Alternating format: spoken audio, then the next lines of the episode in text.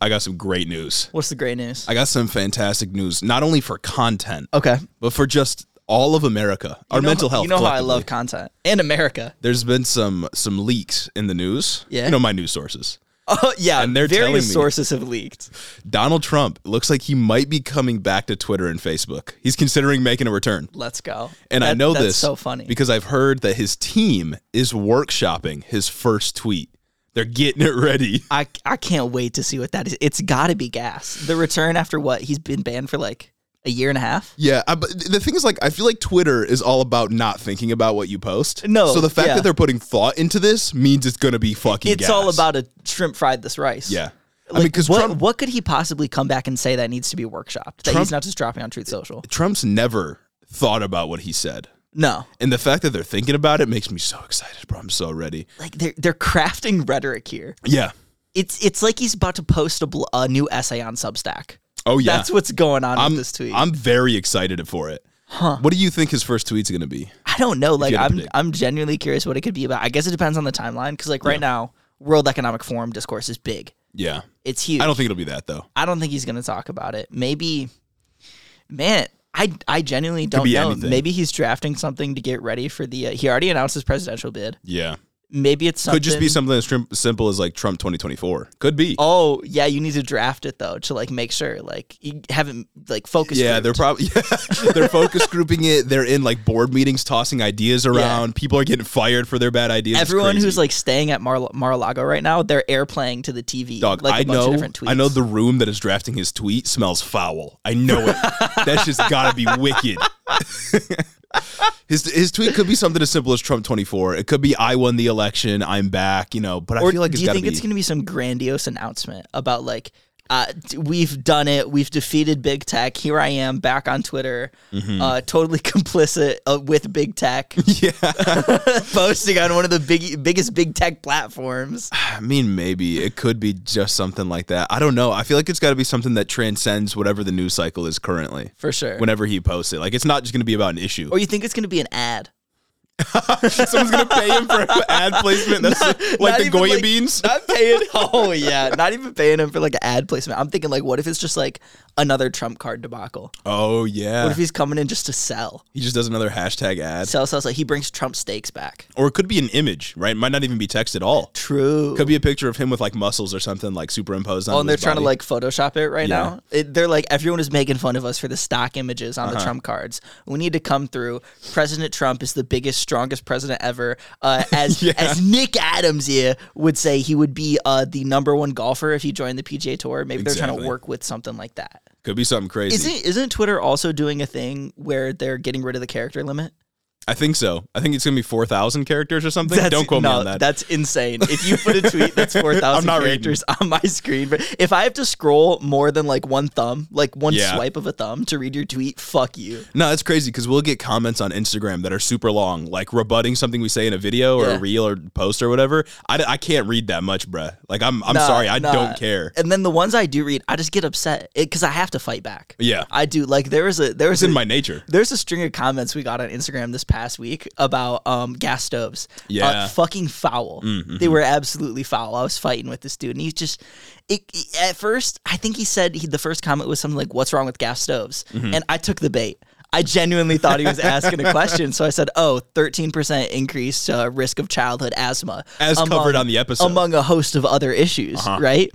And then he immediately said, "One country can't solve anything. What about all these other shithole third world countries that I've been to?" And I was like, "Whoa, now, whoa, buddy." the use of gas stoves in Europe, for example, and I think a lot of European places have gotten rid of gas stoves, but like that's not affecting childhood asthma in the United States. Yeah. like Yeah, it's, no. it's health implications. And it's also crazy because it brings up this whole point about like you you can't have discourse with people who aren't just like ignorant to a topic, but are unwilling to engage mm-hmm. with a topic. They're not good faith interlocutors. if you will. Exactly, because he he rebutted to my response by saying, "What about pet dander? Pet Mm-hmm. dander increases childhood asthma." I said, "Brother, vacuum." Yeah.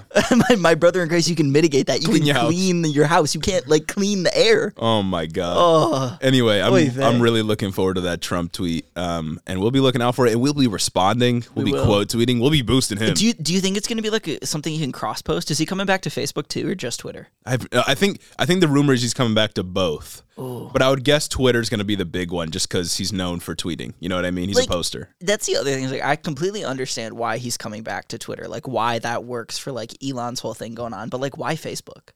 Uh, I don't know. I mean, it, obviously, it has electoral implications. It's important for you to boost your message, but at Uh-huh. the same time, it's unclear that social media is all that important in terms of getting votes, especially for someone like Trump, who has 100% name recognition. Exactly. Who everyone on Facebook is voting for Trump. Like, Exactly. they're, they're already doing that. You don't need to go there. There's no target population that you haven't hit on Facebook. like you got them all. the demographics checked. Yeah, no, I don't know. I guess we'll see. It's very exciting though. I'm so ready for the content. We- We're we're on the cusp of greatness right now. See, because the thing is that whenever we post clips, the ones that I found explode the most are when we're reading tweets for some reason. I know, I know. I can have the most well formulated, intelligent thought that I can muster. Yeah. And then it's the Nick Adams tweet that blows it's, up. it's the Nick Adams tweet. It's the quarter pounder tweet. It's reading the woke Santa Claus tweet. Like people love the tweets. They do. People are posters. They do. I, I love Twitter. And maybe you will have if if Trump finally gets back to Twitter because Truth Social is just not the same. Yeah. If Trump finally gets back to Twitter and everyone's seeing it, uh, we might have to have some sections where we're just reading crazy It's Trump tweets. The definition of like bad for democracy, good for content. Exactly. No, Because like precisely. The, the other clips we have that like blow up like at a way higher proportion than others are clips where we're like, all right, let's play a game. Did George Santos say this, or did Mm-hmm. a Nazi say this, or did Jeremy make it up? or did Tucker did Tucker Carlson say this, or was it a white supremacist? Yeah. Are they just they the same? Yeah, yeah. Absurd, I'm excited though. absurd. But I Ready for the future. You may you guys you guys may notice right now, at least if you're watching on YouTube, that the setup looks a little different. It does There's another chair here. exactly. We'll get to that. We'll get to that uh, after the break.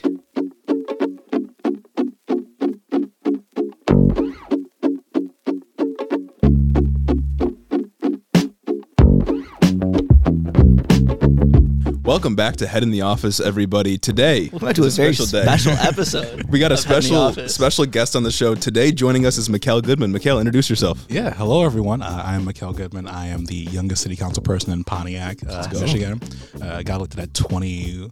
So I took office at 21. I'm now 22. I'll be 23 next month. Let's go. Nice. Uh, and I mean, the key thing is, besides being the youngest, I ran as an open socialist and whooped my uh, incumbent's ass by like 24 points. Nice, nice. We'd love to see that. So, So- before we before we dive right into the episode, I'll just remind everybody real quick, as we always do. Check out the Patreon, YouTube, TikTok, Instagram. All of it's in the description. And Mikal, are there any platforms that our listeners should go check you out on? Yeah, absolutely. Uh, definitely like follow me. I think my Twitter, my Instagram, Facebook, and TikTok might all be the same, which Okay. is uh, my first name, Mikal, M I K A L F O R, Pontiac, P O N T I A C. Yeah. Like I, I somehow was able to get all of them to be the same thing. So if you type in it on anywhere, it works. We Nice. love brand cohesion. Yeah, we'll, we'll have all that in the description uh, as well Exactly. for, for people Any to check name out. in the title. That's right. Right That's right. there.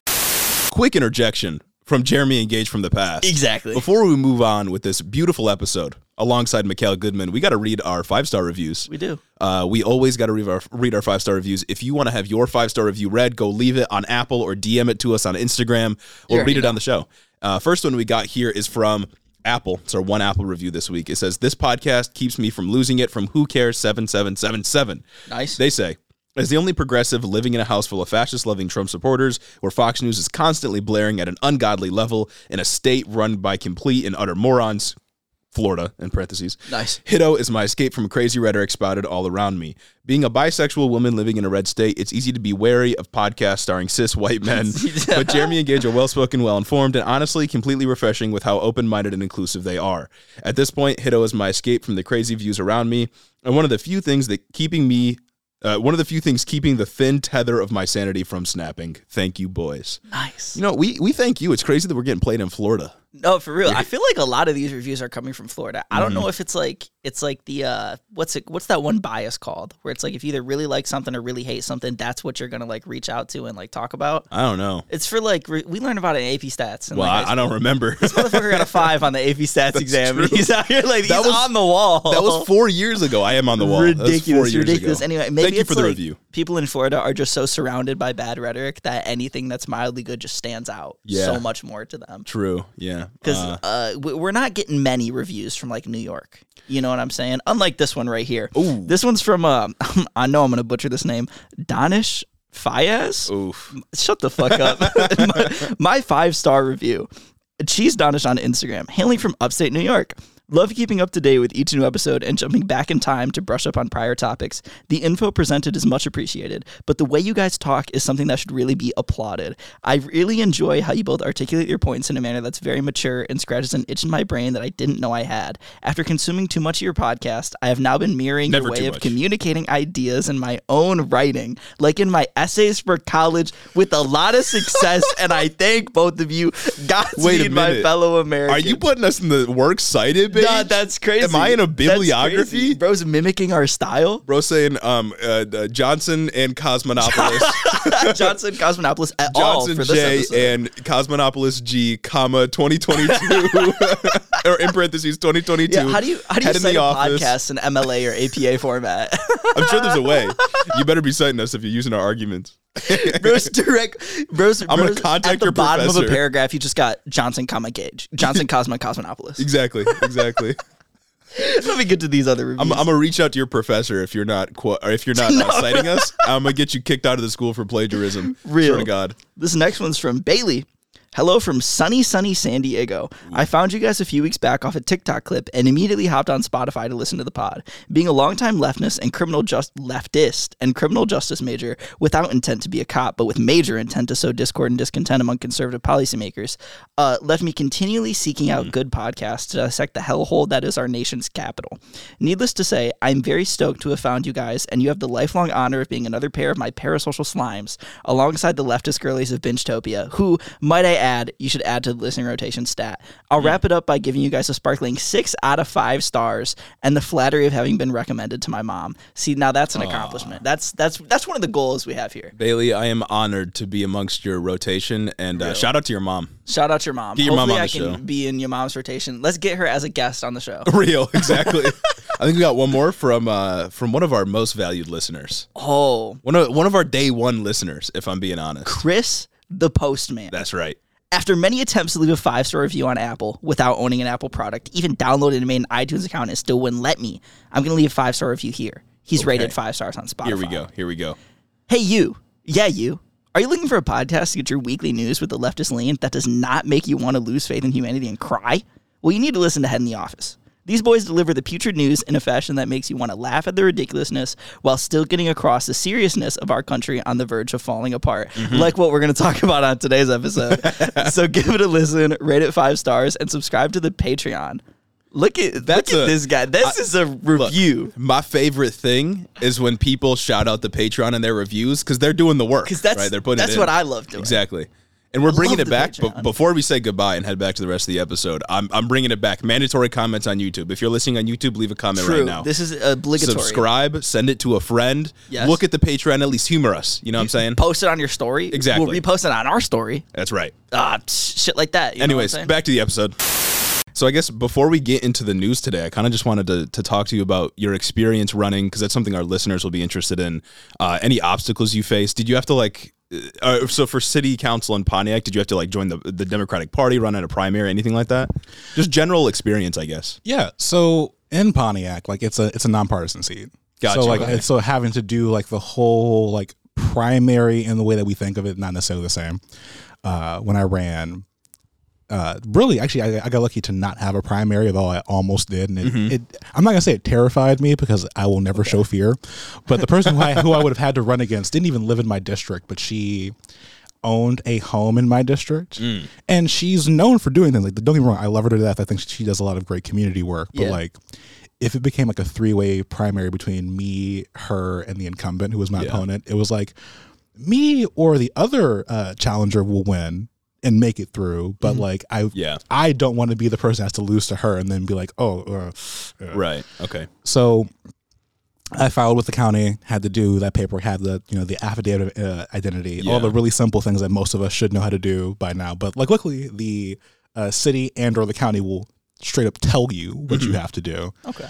Um, didn't have a primary, thank God, because uh, you know part of running is like gathering signatures. And, Right. Uh, not only that, getting like public support because the signatures kind of show if people actually want you to be there. Um, but didn't have a primary. If I would have, it would have just been a uh, whoever the top two candidates were out of whoever Yeah. ran. Um, Is that whoever got the most signatures? so no, in, in in my case, it had just been you know if we would have all qualified, Okay. It, it would have just been whoever the, the top two vote getters were in the primary, which uh, I was the only candidate who knocked doors in my race. Like when it came Oh, to, wow. the, to the to the race go. itself, like my uh, uh, opponent had been in office for twelve years. Like she was an old racist white lady, and I, and I had no problem saying that. Packed her up. Like no, she literally was a Republican. Like there were so many times where it's like, In I- I- Pontiac too, yeah. That's what I'm saying. well, so. I, as a socialist, represent like I think the most conservative section of the city. Like it is the wow. only part of the city that did not vote for Gretchen back in 2018. Uh, it didn't, and we're talking about primary because like Okay. it's Pontiac. It will always vote Democratic, no Right, no matter right. what in the general. But like they voted for uh for Shri Thanedar of all people back in 2018, Nice. um, which just means that like my none of Democrats voted in my district. And then I remember like knocking doors in my district and coming across uh, Trump flags. Constantly. Love that. Or like no, it's it's always better when you get to like the subversive racism where like you have to really know the dog whistles. Uh, yeah. Like when there was a house where like they had like the like like those fucking like Christian inspirational quotes that are like outside someone's like door. Philippians 4:13 on the doormat. right. Yeah. I'm sure you said that wrong. But uh, they had the old rugged cross poem on a thing in their front yard. Oh. Ooh. Yeah, and it's like Oh. if you know the old, like if you know that whole old rugged crossing, it's like that that's extreme racism. Yeah. like if you've like seen niche SpongeBob, racism too. You're, work, you're working for it. You're Yeah. working for it's it. like if you've seen SpongeBob, Yeah. this isn't just darkness. This is advanced darkness. Like that's what the fuck this was. Um, but I raised money because like th- th- luckily for me, like I I inhabit this really weird space being like uh, uh a socialist, really Yeah. I mean, mm-hmm. I feel in a safe space on the internet, just saying like, and not in council chambers. I'm a commie, mm-hmm. like, like, like, just to put it out there, I am a communist, Yeah, yeah, right? And so, when I ran for office, up until that point, like I had done so much work in like the progressive dim soc, you know, socialist space that most socialists in Michigan inhabit, which is like we don't like the party, but like we will do work with you. We recognize like the the situation that we inhabit here. Uh, and like so over those early years of me being involved, because I'm only 22, so like I didn't get involved real, like for real until after 2018. And just being the progressive voice in the room who was like the normal person, and by normal, it's just like their stupid ass definition of I'm a brown person Okay. who like the Obama effect is the way I usually describe it.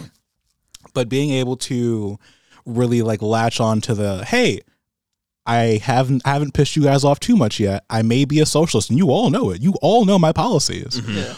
But are you gonna like allow a Republican to win the seat again after I've done all these amazing things for you and your other candidates? Like recognizing that, like, hey, I, you need me, right. and I, like being being able to like kind of like show that in a race. So you know, being able to raise money from friends of mine who are in the party who have who have money who are like, nope, we want to support a candidate that actually supports things like uh, cracking down heavily on landlords and all those things. Love that. So raising that money from like essentially friends, like my uh, campaign was mainly funded by friends of mine or people who had seen the work that I've been doing in progressive spaces. Uh, a couple PACs that did things like specifically in like criminal justice reform. yeah. Uh, obviously, uh, the unions gave gave money because I'm from Pontiac. Um, but using that money to then like heavily like make sure that okay, my opponent's not knocking doors because we did have to loop Uh-huh. back to that. Didn't knock doors. Didn't have a actual campaign plan. Had no like lit- literature. Wasn't design. gonna try. Yeah. No, because like her entire thought was like, oh, like no one's gonna run against me. I've run now for three terms. Like, Yeah. and no one has ever gotten close. Why would it happen this time? And me being 22, well, 21 at the time, you think that she even looked in my direction? Definitely Absolutely not. Yeah. Meanwhile, I was out here like designing my own lit. Like I mailed like six, seven times. I was knocking doors every weekend. Like uh you probably remember like Zach Venture and Yeah. like Des. Zach and Des were out canvassing with me every single weekend. That's cool. Yeah. So like I was the only candidate out there between me and my opponent who was like actually like in people's faces. Did you did you receive or do you think that you received any like weird pushback saying that like you're a socialist and I'm running for your city council because you're directly talking to these people? Yeah. so not really. Like when hmm. when having the discussion, like so let's be clear, like I didn't go up to everyone's door and be like, Hey, I'm a socialist. Right. Like all, all of my literature is like if you talk to me or listen to anything that I've said whatsoever, you recognize that I fucking hate capitalism. Mm-hmm. Like it's like it, the, the the hatred is always Yeah. biting, it's always there. And the few times that someone would be like, "Oh, he's like super progressive, he's a socialist," I'm like, "Let me explain to you what I mean by socialism." Yeah. Like, and I would explain it in like the most like on the level that we're on discussion, Mhm. where it's like, okay, Yeah. socialism can mean like obviously um, democratizing the workplace, you know, workers owning the mean- means of production. Like that's a conversation that we can have. Mm. Which in a union town, not the most difficult discussion as long as you Sure. frame it that way For sure. But explaining to people like yeah socialism does mean like having nice roads that are paved and taken care of it Yeah. means like not having failing water infrastructure it means Mm. having public transportation uh, it means that Yeah. you know you're allow- allowed to live somewhere and not pay half of your income on rent every fucking month like it's Right. Yeah. when you explain it in the like hey i want to crack down on landlords i want to fix our roads people hear socialism and they're like oh well i like all those things Right. like as you talk to people, they're like, "Oh, well, I need these things to happen. I need these public goods." It's like to arguably, I'd say that uh, local government is the place in which like leftists shine okay. because it's it's the the, the being too. so close to home and being able to say no these are the actual issues that are Yeah. affecting day-to-day people you're having like the kitchen table like discussions but policy wise Mm-hmm. Yeah. Like you know one of the main things that i hear back at home is like you know we don't have a, a youth recreation center. Yeah. and we haven't had one for years. And you have no clue how often like everything is tied back to youth recreation in the in the minds of our citizens whether it be uh, crime education or really anything. It's like oh well these kids don't have a youth center. But when you have that discussion okay well what does a youth center mean? Well it's youth recreation. Like it's a, it's enrichment. But on top of that it's a, uh safe place with resources that you can provide to people arguably if you do it correctly you can build all these amazing things to make it a, a really nice space Yeah. so like there are a lot of things that happen there but like obviously running on the issues that are really close to what we care about uh, and really just hammering home on the issues on doors like not even getting into the discussion of like oh i'm a socialist it's like okay i'm a socialist but it means this Yeah. Yeah. and then just really hammering home what it means people are like oh i agree with those things those things make Yeah. sense Yeah. and I did that the entire way to the election. I pretended as if my opponent didn't exist and just ran on the issues. And when we had our first debate, she tried to like attack me Oh, wow. character wise, and she's like, "Okay, cool, great." Issues. I, I legit pretended as if she didn't exist the entire election, and then on the debate stage, I did the same thing. Did she hit you with the uh, "You're the- a dirty commie, don't vote for him"? Yeah. No, no. So the funniest moment was when, because I obviously had timed these things out on the debate stage. Sure. And I knew for a fact that the thing that was the biggest issue is I was young. I literally was 21 years old. I was born in the year 2000. Oh, so Yeah. was she hitting you with things like, "Oh, you don't have life experience. Oh, How could you really know?" hundred Oh, percent. goodness. What does he know about running a city? Yeah. Exactly. She was Yeah. like, she, what does he know about brownfields and TIFA? It's like tax increment finance. Like, like that's not difficult. Brownfield, you can you can learn these things by reading. It's not hard to read a damn thing. Like, it, just because you didn't while you were in office Yeah. doesn't mean that I'm not going to. Right.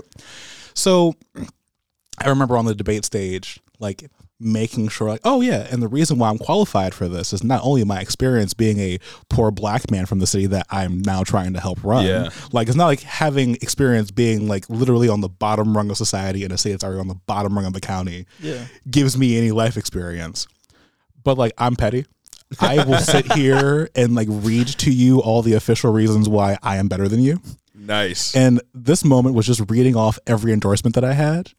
And imagine being in the city of Pontiac where every union has endorsed you, and the only endorsements that she had were from the Oakland County Sheriff's Knew it. Deputy. Oh, no. I knew it. I knew it was gonna be police. Oh. The Oakland County Sheriff's Deputy Association, which endorsed her because she chaired the public safety uh, committee for them, Of course. Mm-hmm. and because the Sheriff's Association like main building is in my district, which she used to represent. Oh, okay. Yeah. Um, and then also the fire department. Ah. And it's like, yep, public safety, I get it. And Yeah. then, surprisingly enough, this is a thing, thing that I have to, they'll, they'll, they'll never see it.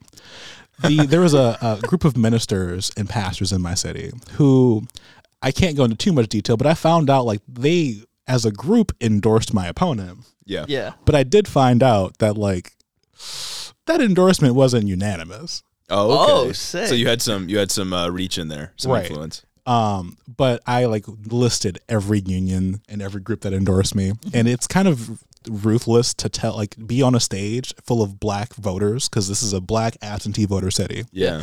and saying on stage, yeah, so I have the endorsement of UAW. I have the endorsement of the sheet metal workers, the pipe fitters, the building trades, IBEW. like, just- Everybody. Just, going through the list. And then after I did that, she wasted all of her time on her next statement, actually giving a really shitty answer to a really ridiculous question. Okay. And she tries to then cram in her uh, union endorsements at the end. And they're like, time, you're out of time. She's like, so he can say it and I can't? and they're Oh my like, time. God. They're like, no, bitch, you can't say it. Wow. Was it was it like the same debate format that we see for like bigger like national primaries and stuff? Like you have a minute to talk, uh, thirty seconds to rebut. Not even. Like, I, if I remember correctly, it was like you had like two minutes and then like, no, we didn't get rebuttals actually. We we, Oh, we would either wow. get this like either it would be like, hey, you know, here's a question, and if that question is applicable to both of you, both of you will answer it, Okay. or if there's a question either way. Gotcha. So obviously, I'm not getting any like what have you done incumbency questions because I haven't been in office. Um, but it, it it- it was it was funny because like the questions that they would give us that were like the same question, it would be like, okay, well, what have you done? Uh, like there was a there's a, s- uh, a apartment complex in my district that has a lot of problems. Okay. Uh, and we're not gonna like get into it, but like think what happens Yeah. when you uh, concentrate poverty and don't give any help, right? Yeah. For sure. And so the question was like, you know, what are you going to do about crime in this in this area? Oh, and no. she immediately talks about like how she helped replace like the boiler systems in the in these buildings and how like these people didn't have heat, which is the thing. It did happen. Like that Yeah. apartment complex didn't have heat. It was a ridiculous thing. But we're talking about crime. And then she goes into like, oh, well, we need to make sure that we're, you know, holding them account, like the residents accountable. And then it's like all these like, essentially, because she used to be an apartment manager. My opponent. so Oh, of course. well, Of funny, course. hilarious fact.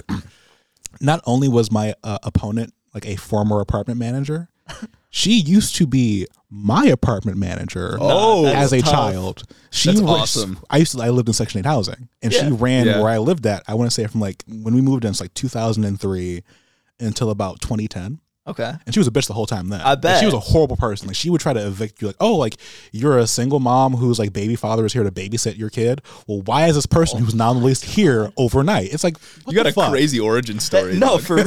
Oh shit. So like when I ran against her, it was just like a like a full circle prophecy. Yeah. Because also at the time, like my, uh, funny enough, my my ex fiance, Mm-hmm. her mom and my former opponent's daughter were best friends Oh. because they have the same name, Yeah. which is Jamie. Uh, Okay. and so it was okay. like black Jamie and white Jamie. Okay. Um, but so you know, I'm like super tied to my opponent. Weirdly, it's like a really, really weird It's a thing. personal There's battle. history there. It, wa- it, it, and it wasn't even like, intending to be personal. It was just like it just happened to work out that way. But back to the apartment thing, she's giving like these really like standard like Republican personal responsibility answers. Yeah. And I'm like, okay, well, if we want to address crime, let's talk about resources. Let's talk about like you know helping people and making The sure. Yeah. Right. And I'm like touching on like crime and poverty. And like obviously in a city full of black and brown people, that gets applause. For Right. sure. Yeah. And like imagine being on stage as like every answer you give is like you're getting pity claps, if that. And then this young brown man next to you is just like just killing the room. Yeah. Yeah. Like the room is just in roaring applause. Oh my god. Awesome. bet. Man. Yeah. And so like it, it, it's just like when you recognize that the issues that you should be talking about relate to the people who you're talking to, it's not hard to do the right job. For sure. Not. But instead, no, we have someone who just hates on poor black and brown people And on a, on a regular basis. Reach out to the community. Yeah. Do any community outreach. Talk to people. And that's why a 21 year old was able to, like, again, beat a three term incumbent by like 24 points. You'll Like, it- fire her. literally, it was like, it, it wasn't even like, oh, we like Tim Moore. It was like, get the fuck out. For real. we hate you. Please leave. I guess my last question on this would be uh, I, I feel like I have this notion, and it may just be because we, me and Gage, pay attention a lot to like radical, radical politics and like very reactionary politics. I've noticed that city councils, school boards, local politics tends to be very reactionary. Is that your experience as well? Oh, a hundred percent. Okay. Okay. All 'Cause. It's the it's the most interpersonal shit ever. Yeah. Like you don't recognize like we, we look at like the national scale politics constantly and we're like, oh yeah, that shit's ridiculous. Mm-hmm. Like we laugh at like what happened with like Matt Gaetz almost about to get his ass beat on the floor. yeah. And like recognize that like that shit happens on a regular basis For real, in, in like, council city chambers. councils. Like, without making the viral moment. So For they're doing it because they want It's to. just on meeting minutes. That's where it lives. well, so it, the, the there's a part of me that is like telling you this to like just just watch some Okay. Pontiac Okay. City Council meetings. uh, I mean, a key example. So Pontiac, like in Pontiac, I, I can I can tell you my Tuesday verbatim every Tuesday. okay. A meeting every Tuesday. Yep, because the same thing will happen every time. Oh, nice. So meeting starts at six every Tuesday. We Yeah. we are one of the few councils who meet every single week. We come in, we have public comment. Well, we sorry, we have uh, setting the agenda, agenda address. So the first time the public can speak, obviously the actual meeting, Mhm. public comment, uh, closing comments, end of meeting. Yeah. Tell me why every single week, really since I've taken office, the former mayor of Pontiac, who, uh, if no one knew this, uh, we did an internal audit after she after she left office, after she won. So take a step back. In New Year's Eve, the year before we like, the before we took office, the previous mayor rented a U-Haul truck Mm. Okay. and had city employees and herself uh, loading city documents. Into this U-Haul truck. Oh my God, they did the Donald Trump. I, that's what I was just They about did the Joe say. Biden. Shit. Yes. so we're gonna start there, but we did like an internal audit, and like come to find out, woman uh, incorrectly spent, mishandled. Oh God. And we say mishandled because some of the money was mishandling, and the other part of it was like blatant, like use of money for personal uses. Yeah. Uh, over a million dollars. Oh There's my some- God. There's some lore here. That's wow. And and that's like a base, like that's a top level internal audit. We could have gone further. Just just straight up corruption. Just skimming the in the city. Yeah. Yeah. I mean, like one of them was uh like taking a trip to New York and getting a like uh, getting like a junior suite, oh, and there was like no conference in New York that she had to go to. it's just for funsies. Yeah, or a like she she went to uh there was a conference I think I want to say like in Hawaii. She's like, I want to see what local like Hawaii policy is. I want to see if it's working. Well, like there. conferences and like those things. That, so the issue wasn't even that. It's that she took a stop in uh in California. Uh, oh, and then like had to have the city like send her documents that she like made the city pay like overnight shipping for. It's like you're doing stupid shit. You're just Yes. wasting money. But she shows up to every council meeting to criticize the new mayor and council for shit that either we're actively undoing what she did or that we're doing the thing in which she complained last week about us not doing and now she's like oh how dare you do that it's like what? dog. so she does that Okay. and then one of our former council members uh, shows up to every meeting. Well, for, there were a couple weeks that she was gone, Okay. and she solely shows up just to, just to complain and talk shit. She is literally a, a contrarian. Wow. I could I could show up and be like, I want to pass a resolution saying that the sky is blue.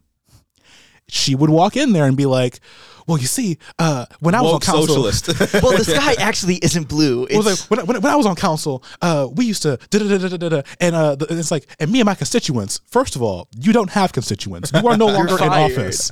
Like you are an ex-employee of the of the citizens. God damn. Like every week they show up, uh huh. and there uh, there's like a literal group of people who like same personalities every week who are just saying things that are absolutely insane. a bunch of goons and goobers.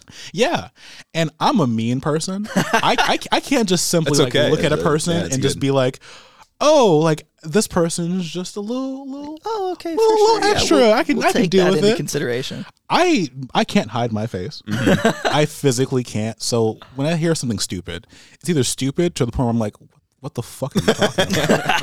Or there's the worst one, which people get a lot, which is the I'm smiling at you because I do think that you are dumb. Mm-hmm. Like I'm like I'm genuinely laughing and nodding in your face.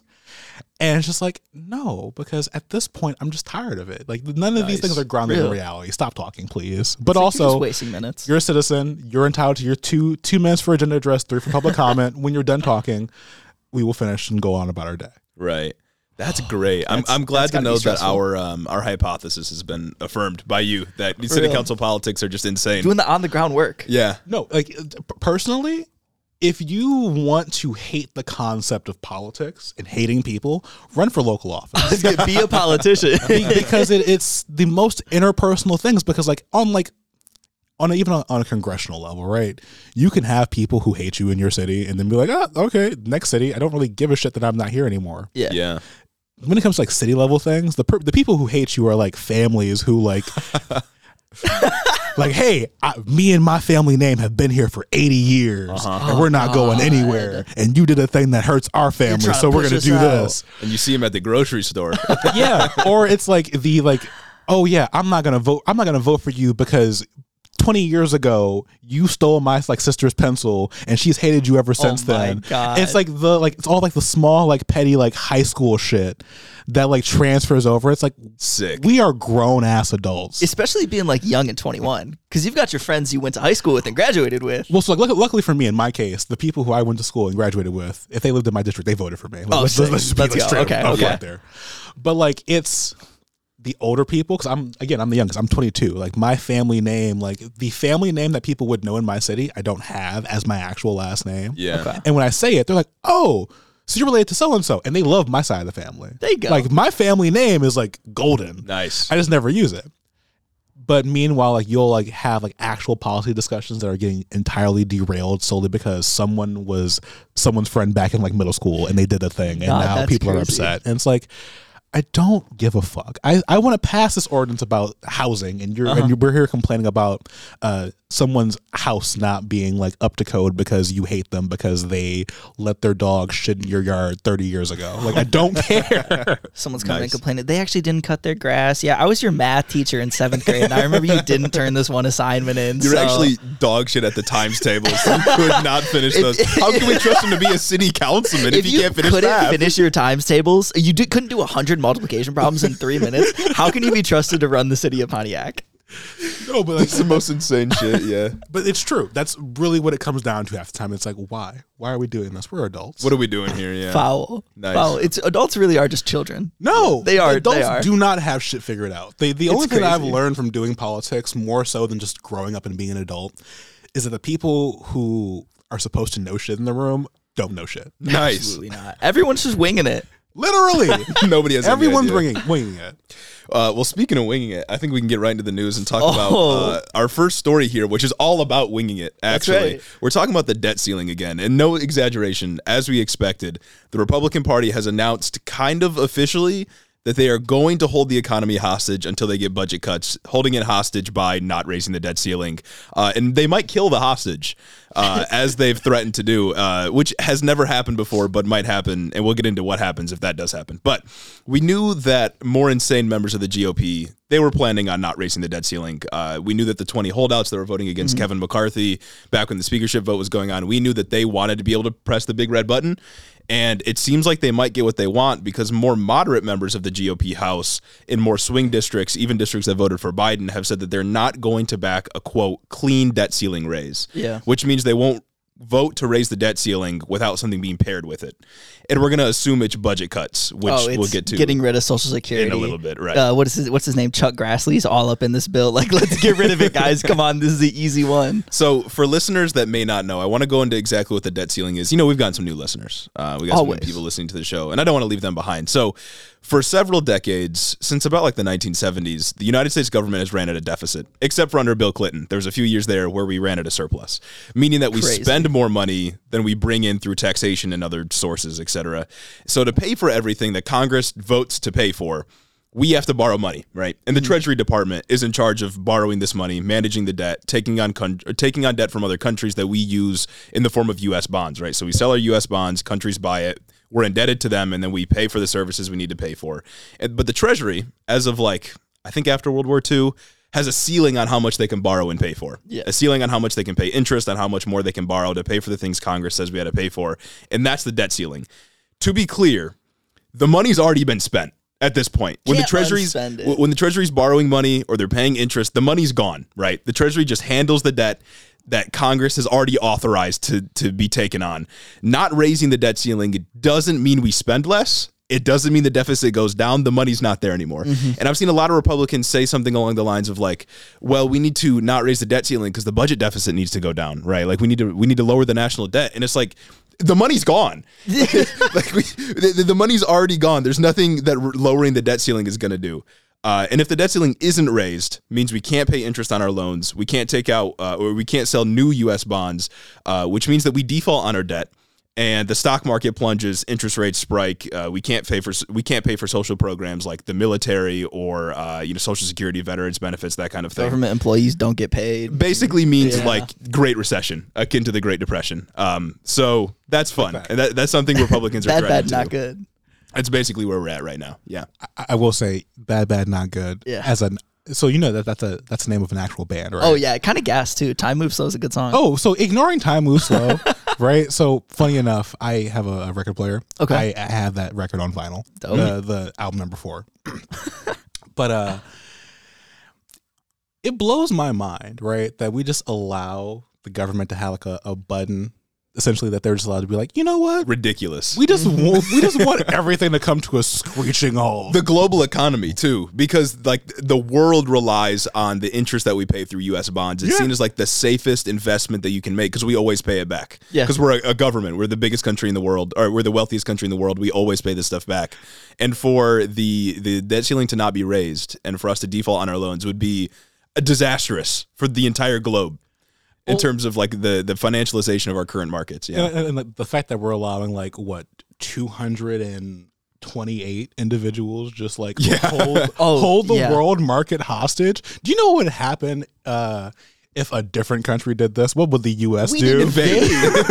We'd invade. If, if China did this, it'd be crazy. You would never stop hearing about it on Fox News. Like I can't imagine. no we would we would literally do a coup replace their government and make them do what we want that's nuts You would be out. He'd be out. so like the, it, it it blows my mind because like I, I think the the worst part in all of this is that I feel like like the the big red button that we keep allowing them to push would be less of an issue if Mm-hmm. like we legit and this is me speaking from the outside of the house so me being Okay, okay. right because like before I got on council I could I used to say things and it's like okay it makes a little more sense now Yeah. some of it was still stupid right Uh, For sure. so like I look at this and I think why are there not more people and I say on our side, I mean it loosely. Mm-hmm. When I say our side, I do truly kind of mean like the more progressives of the group, or the people who just like who like to shit stir. Real. Because like, Us. let's be clear, we do have centrists who are Democrats who just simply want to just cause problems or like have their face be out there. They call themselves the problem solvers caucus. And then they go to Funny the enough. World Economic Forum and fist bump. Yeah. But like, imagine having those people just say like, "Oh yeah, no, the reason why your grandma's not getting health care tomorrow is because the Republicans decided they're not going to pay it. Oh, like your grandma, your grandma can't pay rent tomorrow. I can tell you exactly who did that. Mm-hmm. Like being able to just straight up say like, nope. The reason why like your dad is a federal worker and like you can't have uh like Christmas or why you're, you don't have school uniforms right now, why you don't have food. This person. Why you suddenly can't afford your car payment? Yeah, just oh straight up, God. just cutting all like the bullshit. Like, oh well, we have to work together to get this done. No, start pointing fingers, being like, nope, this Yes. is this is the person. This Yeah. is the actual thing that's happening. Yeah. We we've been saying this for so long. If the Democrats in Congress just got up there and just started pointing fingers, like, and even it's. I guess part of it is that rhetoric and discourse in this country is absolutely so fucked that you really you, can't engage with people who are unwilling to engage with you, Yeah. right? Because you can point to things like the baby formula shortage Yeah. and uh, gas prices, and you can say, "Well, we tried to pass bills, but all fifty Republicans in Congress voted no against them, and they couldn't get through." See, no, I, I'm, And they I'm just say, "Well, we shouldn't have got to this point anyway." see, I'm meaner than that. I'm the type. Per- I, I am the person who's like, no, I will sit here and give you every single step of the way where this stupid Yeah. shit happens. As you should. because like I, to me there is the part of speaking as a person who has to deal with like the democratic party right Yeah. Yeah. so recognizing that when i say people to the right of me i'm still talking about people who are like, Liberals, yeah. and being able to like i recognize that within our own room being like hey i'm not gonna completely put you on blast but if you do some mm-hmm. real fuck shit Yeah. Get ready. i'm gonna let you know there is no courtesy once you leave my side of the room Oh, so when it comes to the Republicans, it's like, nope. I will remind you Yeah. of every single every single failing that you did to get here. Uh-huh. And like to me, it it just to me as a person who when I ran in, in Pontiac, like a lot of people are not politically engaged. Yeah. Yeah. Like the reason why I haven't done polling, but like my approval rating is probably one of the highest of all the council members because no one really yells at me because I'm the age that I am. But also, I am a person who is just straight to the point. I don't do any like the, oh well, I'll look into that and I think we Yeah. should do this. Like I, there are meetings where I like straight up just look over at the mayor and I'm like, So this thing needs to happen, and the fact that it hasn't, ha- like I, I do not give a fuck You don't pussyfoot around the issue. because there's no point. Also, Exactly. people elected me to do literally my job. Like my job is to to hold you accountable and to represent my people. That's what I'm going to do. You Got to be a dickhead. I'm going to advocate for him. Yeah. Right. So like the reason why people who have told me to my face, like, hey, I don't politically agree with you on a lot of things. I think that some of the shit that you say is like some really crazy socialist shit. But I know at the end of the day, you're not gonna bullshit me. Yeah. You're not gonna like you're gonna fight for what actually needs to be fought for. Yeah. And I think there's a lot of merit in being able to be. So, for example, I had a friend that ran for uh, city council. No, ran for mayor down in Adrian. Uh, Okay. Will Garcia, if you know that name, he's actually the co-chair of uh, Huron Valley DSA. Nice. And the idea of like a socialist mayor in Adrian is like, what the fuck? That, that's Yeah. that's rural country, but it's like Uh huh. This is a man who does skilled trade work, works for a municipality, uh, is a union person who comes from like a, f- a farm town, has lived there his entire life, knows what it means to be in a rural area, but knows how socialist messaging and issues affect Mm-hmm. uh, all sections of life. And he only lost his race by I think like seventy two votes Damn. Okay. Damn. in the city of Adrian as a socialist. Yeah. And it's like, Basically yeah, one. right. Yeah. And- and- Stop the count. stop the count, no more. But like being able to like really be like, nope, these are the things that are happening. These are the people I can point Yeah. at, and being able to say that without really any issue. So back to the debt ceiling, Yeah. like the fact that there are not more people who are like taking the time to be like, nope, give me that CNN spot. Give me that uh, that NBC spot. Shit, let me come on Fox News. I'll go there and I will sit Yeah. there and rip you fuckers to your faces Yeah. About every finger. single thing that you didn't do. And I'm the uh, so me being petty. One of my favorite things I did is like going to the county commission uh, offices and like talking about public transit because the Republicans were like hating on expanding public transit. Yeah. Of course they are. And I spent my entire three minutes public comment in front of the commissioners ripping on the Republicans from the Republican perspective. I'm like, yeah, you want you want economic development? You want people to like Yeah. develop in your town? You want these things to happen? Guess how you do that? Public transit. Yeah. And I reamed them with the most like fiscal like thought process ever. And it's like, yeah, by speaking your own language, you also recognize how fucking stupid you sound. You're wrong It's- from it's both the, sides. It's the cognitive dissonance that they have to like. It's that space they have to be in to be able to push the rhetoric that they do push. And it's like there, there, there is so much to just speaking candidly as a politician, right? Because that's the whole thing. Everybody politics around all their answers. It's like, well, yeah, I'll get to that. My office, we're working really hard to look into this. Everyone knows you're not. Everyone knows you're speaking disingenuously.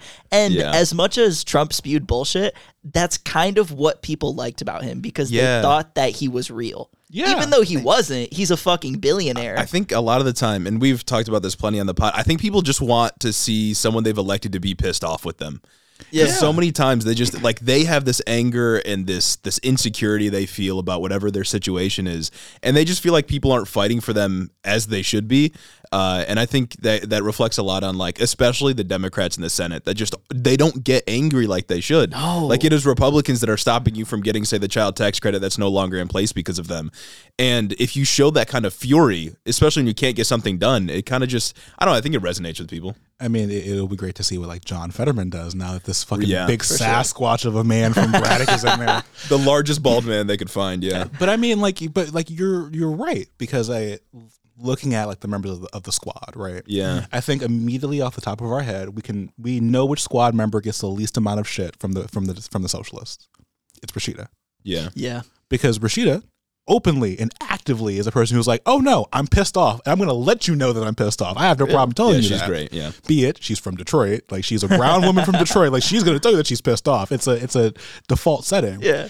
And like it to your point, it's very there's a reason why even when she got primaried by someone who had money, I think coming from AIPAC, like it was not even a touchable race. Yeah. Because Rashida is loved by her district because of how she is. The honesty, the straightforwardness. I mean, like the first thing that she did when she won was, Oh, we're gonna impeach that motherfucker. Yeah. Yeah. Like we used to only hear that level of candidness from the Republicans, or when Beto O'Rourke was trying to be cool, and like yeah. Didn't work. It always came off so It weird was for him. anti cool. It made me funny to you, motherfucker. What's up, cool kids with the fucking skateboard on your Yeah. shoulder? But like it, it, in in the context of the conversation, like it, it would be useful to have like Democratic reps or shit, even if they're if the Republicans who that's the thing that blows my mind. Is like the, there is a, a, bit of cohesion that the that the Republicans can benefit from simply by Yeah. just having like the "you will fall in line" mindset. and just Yeah. representing straight white America. yeah, but like you know how much it would benefit someone to be like, oh no, the reason why you insert white person from the trailer park mm-hmm. cannot pay their bills today is because other white person who I currently hate at the moment is also doing fuck shit Yeah. because it's less about you shitting on your uh, your colleague and more Yeah. like, oh no, I'm showing you that even within the Republican side, I am more on the ground than they are. Well, see, but that's that's the problem though, is that when Republicans do that, it's never it's this person that's doing it. It's like the immigrants that are taking your jobs, black people in inner cities, Yeah. welfare queens, Yeah. or even just the Jews And sometimes. even like even when Sometimes. it is Yeah. even when it is them pointing at other Republicans, it's people like Matt Gaetz pointing at Kevin McCarthy and Yeah. saying Kevin McCarthy is a RINO and I actually want to move the country further right. Right. It's yeah. them being disingenuous and lying about the issues, and then ultimately still scapegoating uh, the Jewish community, black and brown people, and all these other marginalized communities. Yeah. And then like and the, and the Democrats do really nothing to And they, to they do fight that. nothing to It's push the ratchet back. effect. Oh my Exactly. god! Uh, getting back to the debt ceiling here, though, I do have two interesting points. First is that uh, Secretary of the Treasury Janet Yellen said that we already hit the debt limit last Nice. Thursday, but we're now taking quote extraordinary measures to continue to pay the interest on our debt so we don't default. I don't know how this works. I, I don't. if we hit the debt limit, I, I feel like they're just moving money around in like the government's accounts, trying to make things work so that we don't fall under. But I, she said this will last until like June. All I'm saying is that this just reminds me of like a, a good argument for modern monetary theory. absolutely, It's like the, like we recognize that these things are already paid for, which actually brings me to a really solid point of like the fact that we could just cancel all student loan debt because it's Yeah. already been paid for. It's not real. we recognize that debt isn't real. yeah, it's like it's it's all already paid for. They've been these schools have been paid their money. yeah. But like, like you, you're, you're hearing, it's like, oh well, well, technically we're fine until June. So then the the the discussion that we are having is kind of one that is just happening for the sake of political discourse. Yeah. Like it, it, it, to me, the debt ceiling feels like literally a political football. It is a thing that we have to be reminded of every now and then that our entire lives can come screeching to a halt. Yeah, But but that's the thing though is that the the other thing I was going to bring up is that this only ever happens because of Republicans. Yeah. There's never been a time where the Democratic Party threatened to not raise the debt ceiling to get something that they want. It's only ever been Republicans under a Democratic president. No other time has this it, it- has this been employed. Not even when Democrats held the House and Donald Trump was the president. Well, it, it will one. It's because like the the the, the missions here. Like we we we shown the Democrats, but at the very Yeah. least, they have, if not a personal and philosophical interest in doing what's good for the people. Mm-hmm. They have a vested electoral reason to do so. Yeah. Like even if they themselves, like Joe Manchin, like hate everything that they're doing because he is a Republican. Let's Yeah. be real. Yeah.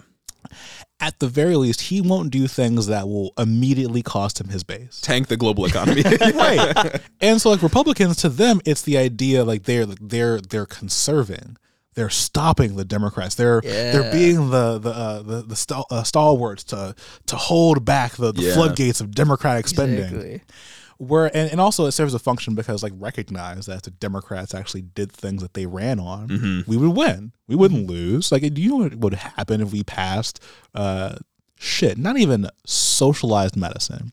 If we even had If Obamacare worked, Right. If we had a if we had an actual public option, yeah, yeah. if we had not even free four year college, but like shit, there are like every, every state must have like so many like, universities that have to be like low just income. community college was free. like yeah. the small simple shit we would Yeah. win, and so like the debt ceiling serves as a like immediate again like a red button. Like nope, mm-hmm. gates closed. Don't even get a chance to do a good thing. Yeah, we don't have a country anymore. That's No. what that does. because then they get to make the argument of like, oh, you see how ineffectual they were. You see what happens when they had power and they just didn't do anything, which they wouldn't. They were, they were going to do anything regardless. no. but and that's the Republican argument here is that the only reason we need to raise the debt ceiling is because Democratic spending is out of control. That's the argument they've been making. that's that's the crazy shit to me because that's just not true. Yeah. Um, under Trump, it's something. It's a stat I bring up all the time. He raised the uh the the, the, national debt. He Yeah. raised the deficit more than any other president before him had raised the def- raised the deficit pre-COVID. I think by the cuts, end yeah. of his presidency, um, after COVID and all, he had raised the deficit three trillion dollars. yeah. Fu- fucking insane. That's what doing massive tax cuts for the rich will do to you. exactly. all while riding the uh, the coattails of Obama's economic recovery yeah, Mm-hmm. from 2008. and like the other like really rough part about it is is like again messaging is such a, huge thing because all these Yeah. small business owners are like oh the republicans are fighting for me do you not recognize that like most economic development happens under democratic administrations Yeah. because democrats like to spend money Yeah. because again money concept hmm, questionable but like the fact that we as a country print our own money literally we Yeah. run our own currency for the most part we have a lot of flexibility and things that we, that we can do We're the only country that can do that, by the way. Right. No other country could do that, otherwise their economy would tank. Yeah. But wha- the the world is basically based on USD, so we can just print uh-huh. money. And so with that concept, like the like when Democrats are in charge, they tend to spend money. And while that money being spent may not be in the best place, economic development just happens. Yeah. And so it's Crazy how when people have more money, they do more things. when, when people have more money in their pockets, they want to consume. you know, more. it's almost like, Econ like those COVID checks, like sh- proved something real. Yeah. real. And then also like the the the article that like trickle down economics doesn't work, right? Mm-hmm. Combining those two things. So like it, it's it blows my mind that like Democrats also don't lean into the fact of like, hey, when we're in charge, more money gets spent in your downtowns, Mm-hmm. and like uh, as a Republican business owner, your your desire is always about money. It's always Yeah. about growth. So like ignoring how you feel politically, economically, your best interest is just yeah, I'll, I'll accept the Democrat because during that time, people are going to be spending a fuck ton of money. Yeah. Mm, It's even goes back to like minimum wage discourse, right? Yeah. Like the more money people have in their pockets, even if you're paying, even if at fast food, no one should be working at fast food to support a family. It should just be high schoolers. Even if Quote, high unquote, schoolers yeah. are making fifteen dollars an hour, right? In your ideal situation, they got more money to spend. High schoolers aren't throwing money into a Roth IRA. They're not throwing money into a four hundred one k. They're going and consuming. That's Yeah. what they're doing. They're recirculating money into the economy. Conservatives just get tricked so easily by the culture war issues. I think It's insane. because it is like the it is white America that is implicitly, I think, or maybe sometimes explicitly, maybe more often explicitly, like just afraid of people of color, of women being in positions of power, and that immediately pushes them Transing towards our the con- children. tra- yeah, trans people in the inner cities and in the schools, transing our kids. They get so easily pushed into conservative ideologies, which completely run counter to what would actually help them. Right. And like and also, you know, it's like every time we have a conversation about about the debt ceiling, it goes away. The Yeah. problem gets sure. solved. Yeah. Things keep happening. The ball gets kicked down the road until the next Democratic administration where the Republicans win and want to be a dick about it. Uh-huh. We're at some point I would hope that people begin to realize the things that we've realized, which is like, wow, like this is a concept that has implications, but let's be real, it's bullshit. it has implications because we made it had implications and like that's another thing that debt ceiling discord does and even if we're bringing it back to like modern monetary theory i'm not an expert. I know like some of the general things about it. Mm-hmm. debt ceiling discourse really just serves to keep us buying into the system because it only works because we buy in it. The concept of debt and how through capitalism you have to go through constant like uh cycles of recessions in order for economic growth to happen and we only push those out of the poor people that's only a thing because we kind of buy into it Yeah. we make it happen we Yeah. could change these things Yeah. So I guess the the question then becomes like, what's the solution here?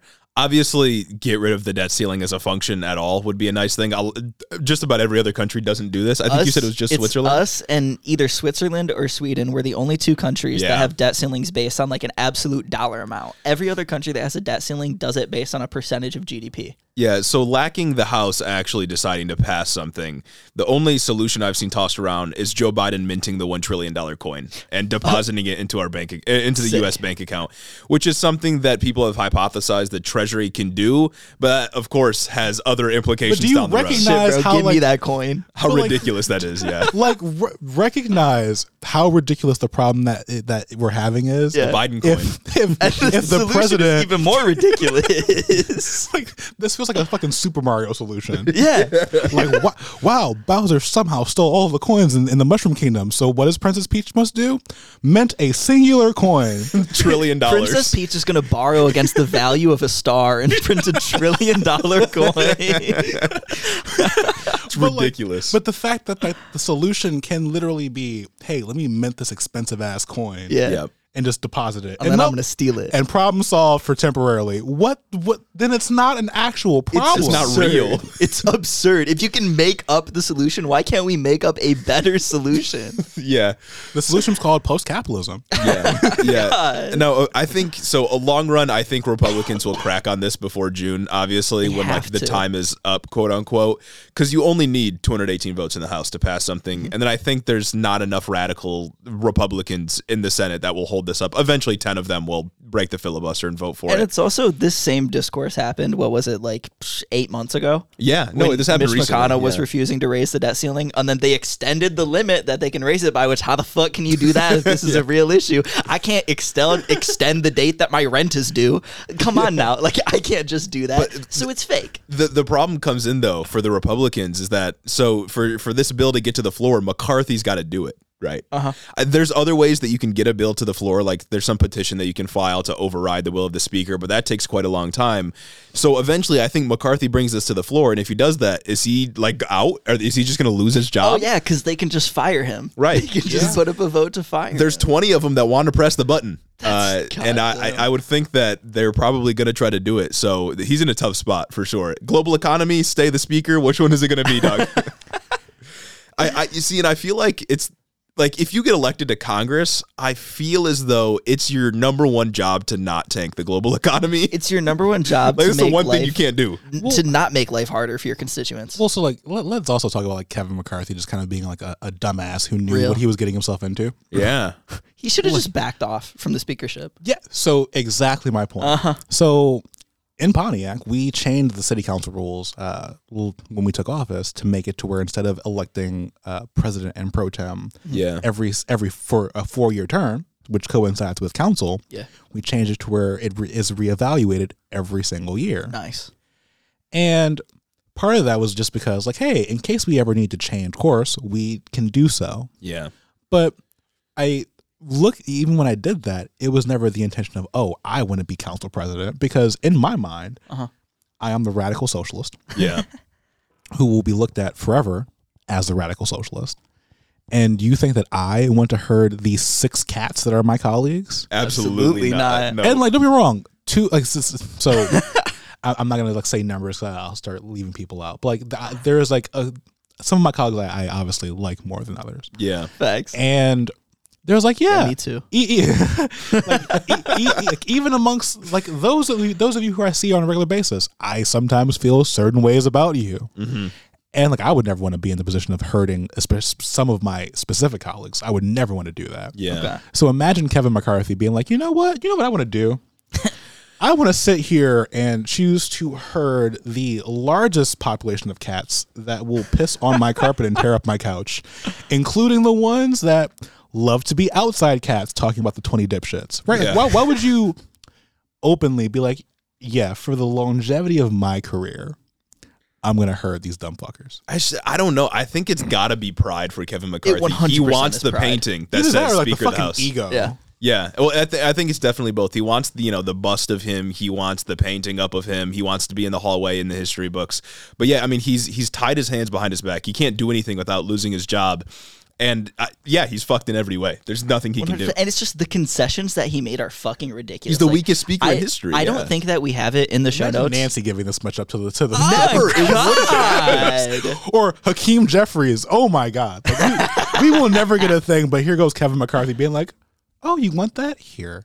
No, Yeah. it never Yeah. would have happened because the Democrats never cede anything to the more radical wings of the party. it doesn't happen. oh happen. my god, he had to seed things that are like things that you wouldn't think a Republican would bring up. Like that it kind of on the surface makes sense. Like we don't have it in the show notes, but there was a bill that Kevin McCarthy has to bring up by virtue of his agreements to become speaker that would make it that uh, they would eliminate the IRS. Yes. Eliminate federal income tax, eliminate all tax except sales tax, and instead it would be a 30% sales tax and that's how the government would make money. Crushing the working class. You, do you you know how much money you have to make to have a 32% like tax bracket? I have not a clue. You have fucking to make in between three hundred and sixty thousand dollars a year and four hundred and twenty or four hundred forty thousand dollars a year. It's something like that to be able to be charged thirty two percent just at that rate. So, let's be clear. I'm too poor to worry about my tax rates. Real, I mean, Right. same. I was just doing Like- research. and Well, I think that's a lot of people. Yeah. But the, Yeah. like, the reason why I say that, like, I I make like fifty six thousand dollars a year. I work, Uh-huh. I work two. Jo- I work a job. I'm on council, so I have Yeah. like the the income that I have to Yeah. do that with. But I, I just mark like You check- zero. yeah, okay. I mark zero withholding, and then Uh-huh. I just I do my taxes, like I, which will be coming up soon here. But like I don't think about that. But I know Yeah. good and damn well it's not thirty percent, Abs- exactly. but it might be on your sales tax if Republicans get their way.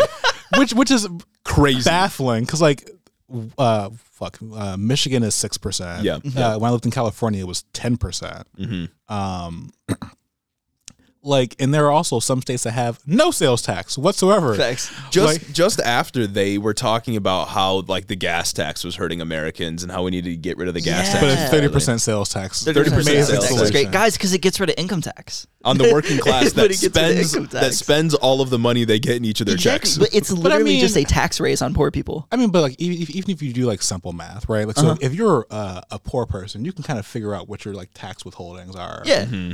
Because you just realistically you you do like whatever your income is times 0.8. Mm-hmm. Like you can guesstimate twenty percent of your Yeah. uh, income is being taken away. Yeah. So recognize that as a poor person, now you're getting a ten extra percent removed from you that you are now just paying for shit. Exactly, exactly. It's fucking insane. Like everyone's taxes, the less money you make, effectively, the more taxes you're paying. Because as you go up, right, and as you start to have these other not illicit means of making money, well, illicit in some ways, but these other means of making money, like from stock market, the capital gains, ta- capital gains tax is axed. You're just getting free money from having more money. Yeah. like it's it's just an infinite money glitch, literally. All, all I'm hearing is that the Republicans are creating a uh, a wormhole into the future in which the U.S. is France again. yeah, That's Yeah. all I'm noticing. Yeah, I mean, because you got I to do like cake. you gotta you gotta think about the strategy is like so they want they refuse to raise the debt ceiling unless it's paired with something which means that they're trying to push forward their policy goals at threat of tanking not only the US economy but the global economy because their policies are so unpopular that this is the only way they can do it And then- is by literally forcing the democratic president and to then sign it they into law They complain about cancel culture.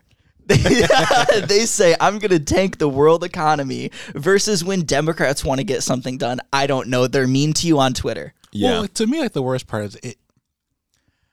There, there was not enough of, of a like concerted effort on our side to like make the Republicans be afraid. Because Real. like in my mind, right, w- the Republicans on a regular basis after every election, they literally write their opponents' ads for them. Mm-hmm. Imagine the candidate like from like rural, rural middle, middle of nowhere. Like Yeah. take some random candidate from fucking Arkansas yeah and they're like, "Yeah."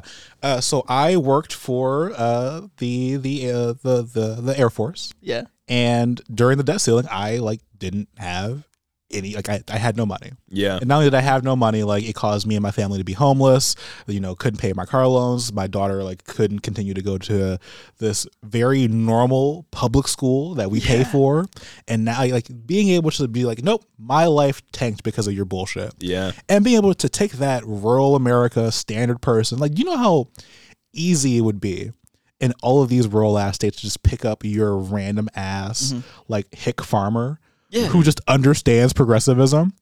Like imagine if you like took Wayne from Letterkenny and just gave him all of the knowledge of fucking like actual federal policy. Because it's like it's like you don't even have to go that crazy with it too. You could just go to like I'm a I'm a person who lives in rural America. I have a wife and I don't know four or five fucking kids. Right? We have to have two cars or nothing's getting done. The kids can't go to school. The debt ceiling shit happened. Uh, caused me to default on one of my car loans and my car got repossessed. Now my kids can't fucking get to school because the bus doesn't come out here because we live in the middle of fucking nowhere. Also, what am I all supposed schools to are now private. Uh, we have to pay thirty thousand dollars in tuition. Betsy DeVos is the Secretary of Education. Schools are And- private. and thirty percent sales tax is applied to that. Yeah, no, I mean the world Republicans want to create is it's France. Yeah, it's it's just France. Yeah. Like Absolute hell. that's it. Like uh, so that I guess that sums it up on where we're at with the debt ceiling. I guess we'll see where this goes. It's going to be a recurring news story through June. It looks like so maybe longer. which is the dumbest thing. yeah, Yeah, but they could extend it because you can do that. If you just vote for it, then that makes the rules work. Talking about geopolitics, though. I love Uh, it. m- talking about geopolitics. Speaking of, uh, you know, crashing the global economy. I guess on the other side of the global economy, from you know Republicans trying to collapse it, is Yeah. the uh, the elite that run the global economy.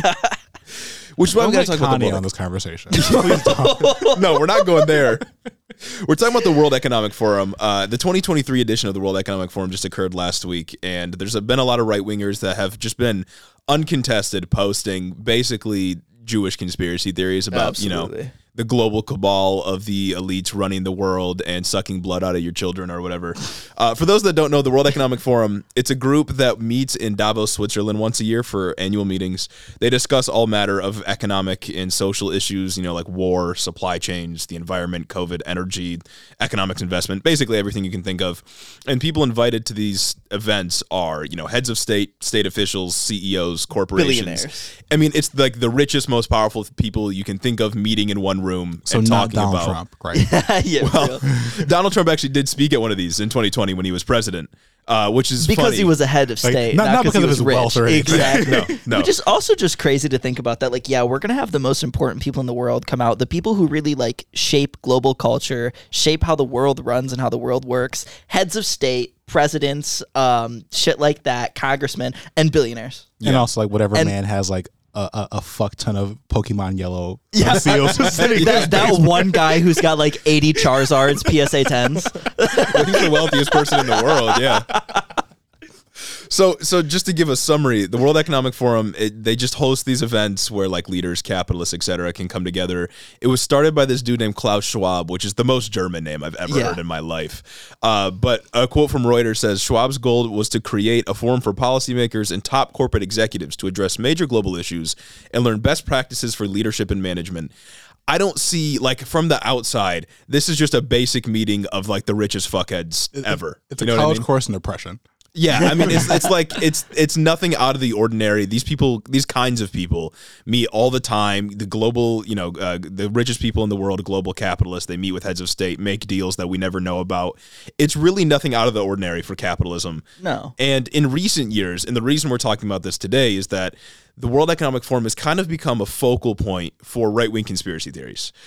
Right wing conspiracy theories that like to talk about, you know, liberal elite as a euphemism for anti Semitic dog whistles um, and just general, I don't know, conspiracy theories about, you know, the Jews running the world is basically what These this are the serves people as. that run the world and they're coming, they're going to trans your kids and do cancel culture on you. That's what they're doing in these backdoor meetings. They're gonna Right. trans your kids. Meanwhile, we're letting like fucking like eight year olds wear Hooters shirts. Yeah, Yeah. no, Like, I know you've seen that post. Literally. Yeah. And- Or we take our young kids to Hooters. It's not a even thing that one post. child it's pageants. culture. Yeah, yeah. exactly. And at a recent World Econo- at the recent World Economic Forum, just uh, I think last week, there's a couple of interesting points. The first one was like energy and climate was the top of their one of the top issues that they talked about. And the right has used that as a means of saying, like, oh, the World Economic Forum is a left wing organization then, because they're talking about climate change. But first of all, one, it's just propaganda to make it so liberals don't get mad at them. And also, oil and gas companies were there speaking, like, and their role in climate change when they're the ones causing the problem. It's it's bogus, completely bogus. But also, another fun uh, point was that uh, Joe Manchin and Kyrsten Sinema were there, and at Oh this my- event, so cringe. they were on some panel where they promised to not overturn the filibuster and get rid of it, and then they high fived and the and the crowd claps for They them. They gave him a So standing ovation Yeah, for saying they're not going to get rid of the filibuster. Look at these soldiers of modern democracy. See, Yeah. it's that shit right there that like. I wish the, the like the dark Brandon shit was so fucking real. Yeah. Cause like w- w- specifically with that last part, Yeah. like uh, Sinema and, and Manchin, like it, it blows my mind, like that, like Biden is not just doing what I would. If I was president, what I would do, them. Yeah. he'd be like, okay, so here's this piece of legislation, Mm-hmm. and uh, I expect you to vote for it. and if you don't, that's amazing, great for you. I personally will be in your in your home state, finding a primary candidate Mm-hmm. heavily fund them. I will be there knocking doors myself for them there while you are there. Yeah. And I will actively let everyone know that I'm supporting them and not you. And I will make sure that you never do a thing ever again in your fucking life. Especially in a That's place what like should Arizona. be happening in Arizona or in like in in my mind. Yeah. And this is a thing that might come back to haunt me. Like, Okay. If I was if, if I was Biden, I'd be like, look. West Virginia, I'm sorry, you're Republican now. Uh, all these other states where we can win things, yeah, absolutely. Like I would be like, For oh, sure, for sure. Georgia, Georgia's permanently blue. That's I'm not letting that go away. Yeah. Arizona, bye, Kristen. Give me something else. I would just be like, I would just be burning shit. Where it's like you will either allow me to pass legislation to do shit so we can keep winning, Yeah. or I will allow you to get to burnt in the fire on the process. Yeah. And so As like you should. and so like that that that's that comment. The whole like World Economic Forum thing. Like the, the thing that blows my mind is that like we have just become so okay Mm-hmm. with just like just hating Jewish people. Yeah. Oh my god. like l- like let us not remember not that long ago when all of us played Call of Duty. Uh-huh. Mm-hmm. All of us knew that like damn we're shooting Nazis. That's the mm-hmm. thing that should be happening because great. they they This is are the cool. bad This is guy. fun. There is no question mentally of like Nazis bad guy. Oh, Good oh, Jewish people. I, bad I don't thing. know about that one. We posted a fucking clip on TikTok where we started off with "There are no good Nazis," and the comments, the comments were something fierce. Mother, they were like, I don't know, like that clip got like five hundred thousand views. The comments were nuts. There were so many people, and they're like, "What about Schindler, huh? What about Schindler?" It's like, dog, you you don't have much to work with.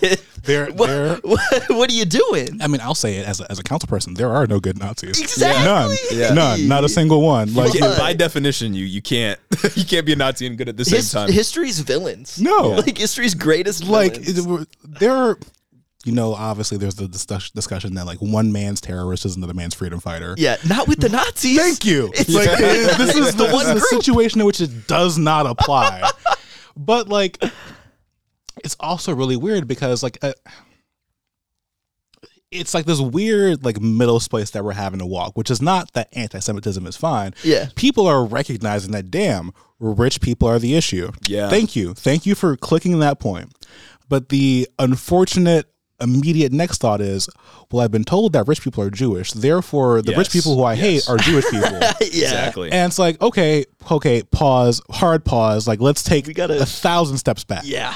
uh, capital, yes, hundred percent the issue. We should be discussing that, but we have also kind of just a. We have allowed the rich to, Yeah. to to control their own conversation, Mm-hmm. and we have allowed the the rich themselves to also use the their uh, internal war amongst themselves to now loop ourselves in. Like Tucker Carlson, Tucker Carlson's rich. We Oh, recognize the fact like yeah, the- millionaire. Yeah. The, Right. the heir The- to the Swanson TV dinner fortune. Right, the Murdochs, like they all have money, but Wants you know, say, fuck e- e- every conversation is about like fucking George Soros and how he's Jewish. yeah. And George it's like- Soros immigrants, great replacement. Yeah. Right, M&Ms. and it's like, What M&Ms. in the fuck? Yeah. But like, we just allow them to get away with it, and now it's become like Yes. so prevalent where it's like. A few years ago, Yeah. like us even like thinking to say like, oh, the Jewish people, like it, one, it wouldn't cross our mind because one, we know that's not where the, the conversation's even happening at. But you just know like that that's that one, not even where the conversation is. Two, you don't say Yeah. that. Yeah. Meanwhile, we've just allowed uh, really everyone from Mm-hmm. the from the right all the way to Kyrie Irving just being an idiot. Like that, that- that's that's my stance. Like Kyrie Irving, He was being dumb. he was Like, being dumb. It wasn't intentional. I don't think he understood what he was retweeting. Thank you. Yeah. Like that's my thing. It's like Yeah. I don't think he understood, but like with everyone else, especially with the people who have platforms, Kanye. Kanye, Kanye. being one of the main ones. Uh, like everyone who platformed him too, like the fact that like Tucker Carlson straight up was Mm-hmm. Oh removing clips God, that had him saying seem the thing out loud. and then It his like interview with Gavin, the Vice guy. Gavin Yeah. McGinnis, Gavin McGinnis. That was fucking insane. and like you're just al- just allowing them to say it, and so now it's it's really easy for us to essentially do what we're doing. It's like, oh, the World Economic Forum, all those Jewish people running Yeah. the world, this private cabal of elites, and it's just like, no, Yeah. that's not what it is. Yeah, and that's my thing. Is I've I think it's two points. One, I think the Republican Party has always appealed to the furthest right elements that they can find. Yes. they'll never say it, but they speak through euphemisms all the time, and it hasn't always. Well, we don't anymore. The death of the eu- euphemism, which if you've It's never seen the for Innuendo. Studios Yeah. uh, video essay, you should. It's amazing. Yeah, we're Yes. definitely getting to that point now. But I guess in the past, it hasn't been as explicitly anti-Semitic as as we're getting to. Or anti-racist. Exactly. Right. But I think it's also that y- they make this connection. The average person understands like yes, this wealthy these wealthy people are basically controlling the world. Everyone at this point recognizes they have no real control over their life. They don't own their home, they don't own their car, they don't really have any agency over what they do in their day-to-day life. They work they exist solely to labor and they recognize that. But where Republicans come in is they recognize this precarity, this vulnerability that everyone experiences, and they weaponize it against not the system itself because they benefit from capitalism. They weaponize it against immigrants, Jewish people, trans people, and every other minority they can blame so that they can keep the system alive while also not criticizing it and embracing their own version of politics, embracing their own political project. Yeah, and I mean, like, I think I think that adds on top of it is uh, I saw like this amazing comedy clip, which is very true, where it's when it comes to like black, like black, black people like having this like this kind of like ridiculous conversation that we're having around Kanye and around like Yeah. this whole situation. Like a lot of black people, like let's just be clear, don't have the the economic value to like really be able to naturally separate between oh yeah it's rich white people mm-hmm. Yeah. but like to that the fact that like Kanye's like, oh no, it's the Jews. It causes black people to do a thing that we never really had to do before because for a long time it was just like, oh yeah, the white man's doing a thing. Mm-hmm. Yeah. And then when you allow the fact that the black community tends to uh, allow celebrity to to take precedent, like Malcolm X had a whole thing about this, where it's like, you know, in what other community do we allow people who make music and play sports to be community leaders? Which Yeah. is a, a, a comment within itself. But like going to that point, there are a lot of uh, black and brown people who have begun to ki- kind of become start to become uh, anti-capitalists mm-hmm. yeah. just through virtue of living life. They're recognizing that oh, all these bad things that are happening are like there are economic effects, and they're beginning Yeah. to learn these things. And in that process, they're kind of being like usurped and caught real fast mm-hmm. by like, oh well, Kanye said that like George Bush doesn't care about black people, and mm-hmm. he's not wrong, and I agree with that. Yeah. And then getting to the point where it's like, oh well, if Kanye is saying that it's like the Jewish cabal of the elites, then it must be that. Yeah. And we're allowing a conversation that should be happening, which is where is all the power? Where is the money at? But we're, but we're really allowing it to be tainted very fast by Yeah. uh, the fact that we're that the right wing media and the people who are connected to them can mm-hmm. s- just just say whatever the fuck they want yeah, now. we allow Right. bad actors to take these situations and reframe them into like these these twisted messages. Well, it's it's not just that. It's it's because so the right wing can grab on to the critiques of capitalism that we should be able to grab mm-hmm. and then gear it towards hating minority groups, right? Mm-hmm. But the reason that there is no real critique is because liberals in the mainstream, because they dominate the mainstream on the left, they aren't willing to make that critique. Because they can't really recognize that the reason people are feeling so insecure, which is a real thing, which mm-hmm. everybody like feels, every worker feels, they can't really critique that feeling because doing so requires pushing back against capitalism. Right. Something they're not willing to do, something that doesn't fall within their political project, their political program. It's just not a thing they'll endeavor to do. And that's really my main critique with the World Economic Forum is that the left just isn't willing to do it, right? The, the right tells this tale of the globalization of capital and how it's hurt you and how it's the fault of the Jews or immigrants or whatever. And that's something that resonates because people are like, yeah, jobs have been shipped overseas. I mm-hmm. have had my wages cut. I we have lost a car, not been able to put a kid through college, and that really does suck. And the right weaves this tale together that we can point to a real enemy. Mm-hmm. The left can't do that because people like us that are like, yeah, it's global capital. It's not the Jews, but it's the capitalist that literally controls everything. The liberals just will not embrace that message because they can't. It's like there's also a really easy line to take to get you to anti-Semitism when you're talking about issues with like global capital and mm-hmm. these meetings like this because you see they take it and they're like everyone everyone grew up hearing jokes about Jewish people back when culture wasn't as politically correct as it is now, right? You hear you hear jokes Every about Dave Chappelle Jewish, joke. Yeah. exactly about Jewish people owning bakes. Oh my God, you Jewed me, shit like that. You know what I mean? Well, like I, And I then used to get like just- the, the joke for my name, like my last name being Goodman. Like Yeah. everyone's like, yeah, you'll be fine because you have a Jewish lawyer last name. Exactly. There, it's it's stereotypes like that, and it's the fact that uh, you can say that Jewish people are disproportionately represented in some of the wealthiest people in like America. Yeah. And they take that line. They don't understand how things got to be where they are, and they assume that there are nefarious things. They assume there's a nefarious reason for it. But also, like to, to not ask the question of is it disproportionate? Yeah. But like we we've we've watched what the Republicans well, have done. Where it's like, disproportionate to two percent. no, yeah, literally, it's- yeah. like that that's the thing where it's like it, you're, you're saying disproportionate it's like ha- half of the time when they're even having this discussion Yeah. they're not even like mentioning people who actually are jewish Yeah, and literally. who actually have money but regardless of that aren't doing any nefarious shit Yeah. Right. they're just like this person knows this person who seems like they could be jewish because of these traits and Exactly. this thing and it's like- yeah. so now you've turned what could be uh the one person that you're talking about Yeah. and you have now Wizard of Oz affected this one person into like this entire like group of seventy people. It, it, it's Kanye posting. well, Once Kanye and Elon Musk started beefing, it's when Kanye posted the picture of Elon Musk with a Jewish friend and is like, "Oh, well, by proxy, you must be Jewish as well." And it's not even that. He's Yeah. saying, "Look at you allowing yourself to be sprayed by this Jewish man." Yeah, it was like a It's simple some picture, yeah. Crazy shit like that. yeah, and, and like it, it, it, it it's just dragging us in this place where it's like we need to like do like a course correction really fast because if we don't, like we're we're gonna get to the point where we're just. I'm not gonna say the thing that I, am really going for, but it's like World War II. Like it, it, it, it is history at this moment. You're right. and and and the way in which we're beginning to watch uh, our society like shift in this direction where uh, anti-Semitism is becoming very acceptable. When like again, ten years ago, if you looked at your grandfather and said, "Hey, I think that Hitler did great things," your Goddamn. grandfather Get would your ass beat. Yeah. right. Yeah. like your chest would be caved in, Right. And in in your like look, Because our, our boys died for the cause, right? Like Right. American soldiers died for the cause. It's like that. the one somewhat just war kind of. Right. You know? yeah.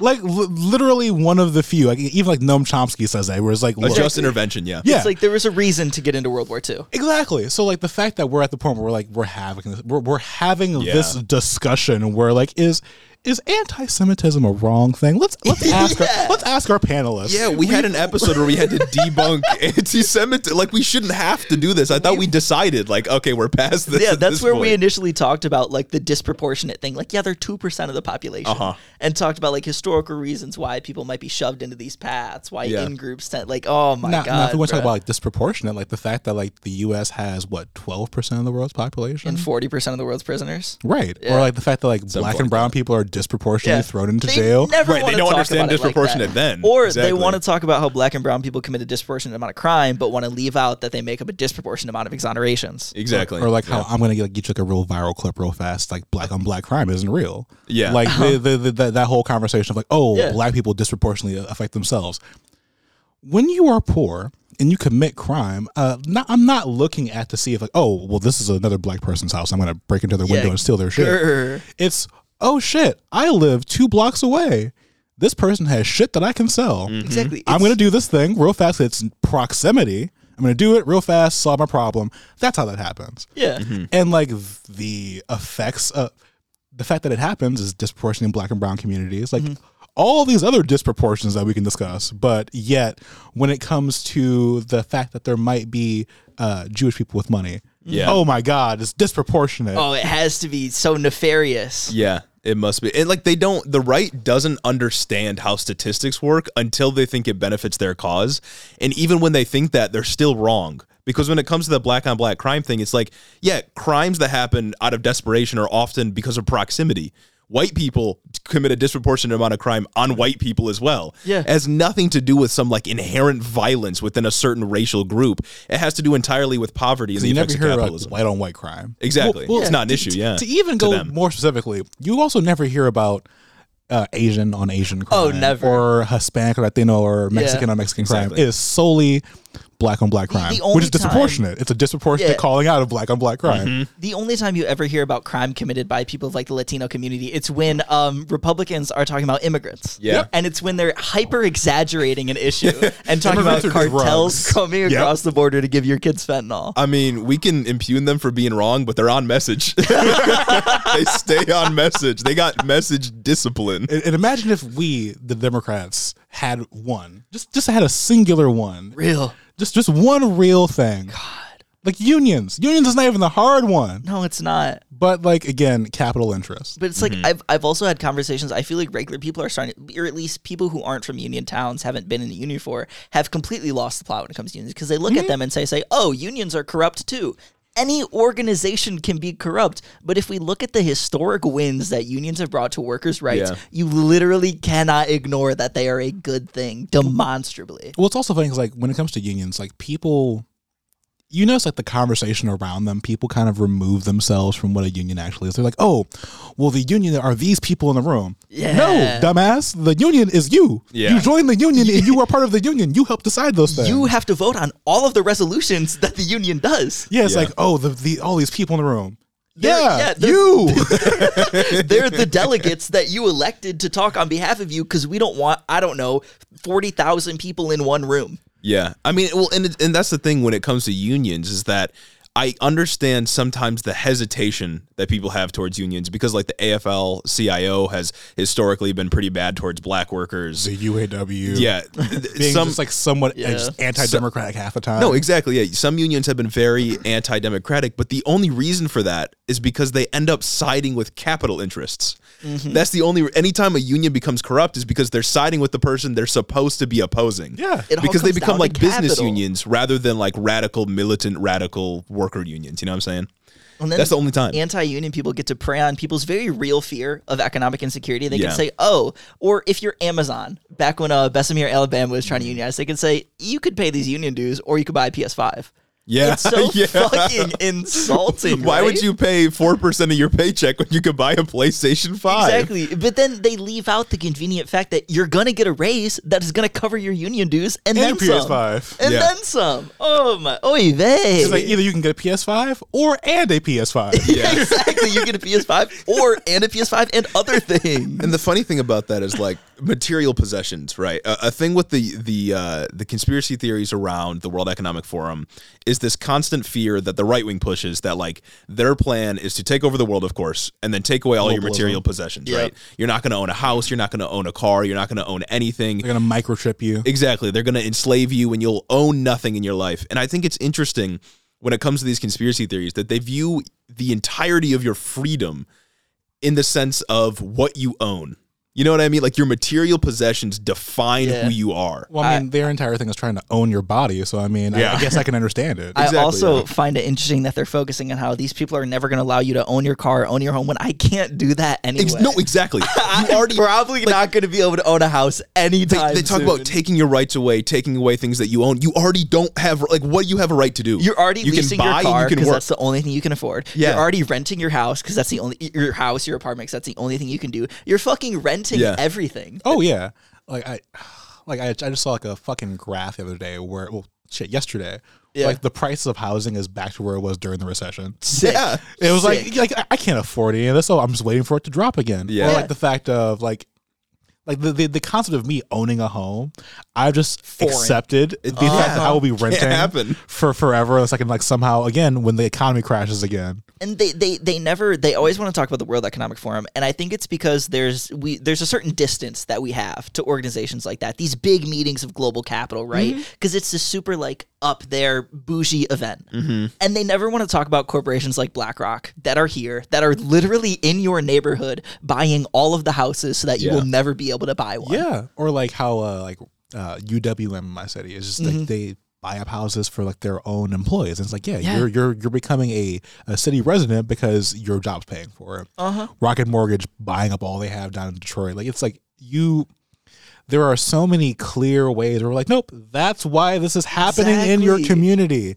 I can list you like all the land speculators and people who are like eyeing things in your city. Yeah. Here you go. I can tell you exactly why your rent is high. Look at this vacant apartment building that somebody owns and they're allowing to sit there. Yeah, but but instead, no, we're, we're worried about what's happening over in fucking like Davos. Another thing about the World Economic Forum is they talk about great replacement theory, or not great replacement. That's another thing. The, the Great Reset. that- Kind of. That's a They- great conversation to have. at the- they talk about great reset theory, another great one. Um, and conservatives like to fearmonger this one because it's again that idea that you're going to own nothing, the world's going to be revolutionized, everything will be different, capitalism, like perfect capitalism, whatever.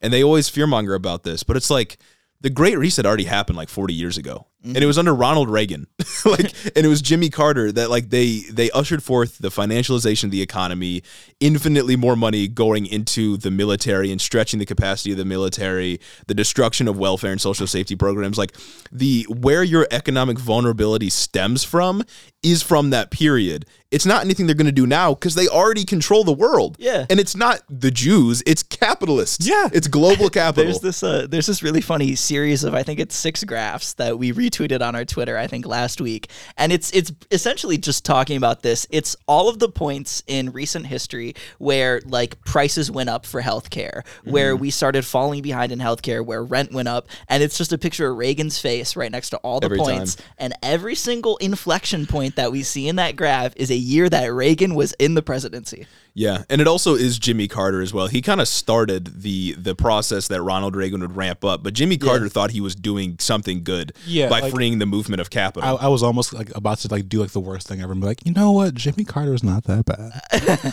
like, because like th- th- I, I will say, if, if I'm going to defend any president in modern history, Yeah. I will choose the peanut farmer who like legit just kind of sure. didn't know any better. With some good he intentions. he thought he was what he was doing was gonna like bring America back from the the downward trend that it was engaging in since like the Exactly. 60s. Yeah. He thought that what he was doing was going to, you know, strengthen the base of the American economy when really all it did was hollow it out. Yeah. yeah, But he and couldn't have known that. if there would have been a good president after that, they could have seen like, okay, you know, maybe we should reverse course. These things aren't working instead of turning the dial up to eleven. Well, and that's the thing is it goes Reagan and then H.W. Bush and then Bill Clinton and all of them fully bought into the neoliberal policies that they mm-hmm. were pushing forward. And by that time, when you know George Bush comes in and Barack Obama, they're basically doing the same thing. There, you can't reverse course anymore. It's too late. Capital has more power than governments do. Like you can't regulate it; it just leaves. Like there's nothing you can do about it. We used to have what was called capital controls, where we the wouldn't banks let are them too leave. big to fail. Yeah, we, there's just nothing and that now we can do about it. now. billionaires complain about still having to pay like tax, like income tax to America when they move somewhere else, or pay tax on their corporation's income in America when they move somewhere else.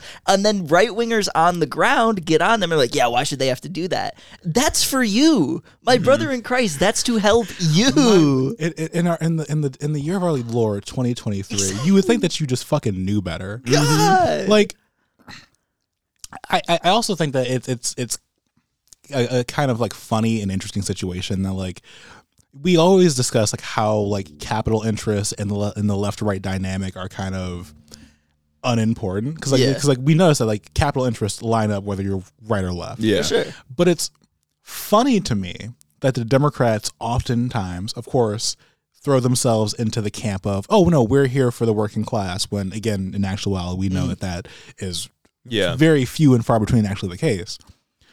But that like the Republican Party themselves kind of intentionally put themselves not in the same group as the Hollywood elite or as uh well again like as a Hollywood elite, but they put themselves in the in the same situations as people with money, as Yeah. uh, you know, big banks with business owners.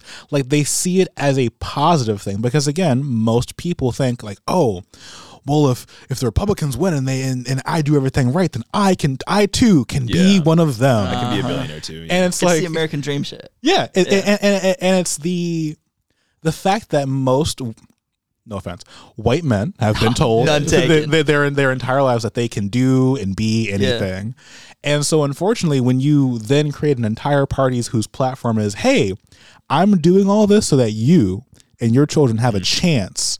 Not telling you how big that chance is, but mm-hmm. I'm telling you that you have a chance Right. to become a billionaire. You too can be this sex goddess, who is, Yeah. this sex god who like has all these women and all this money.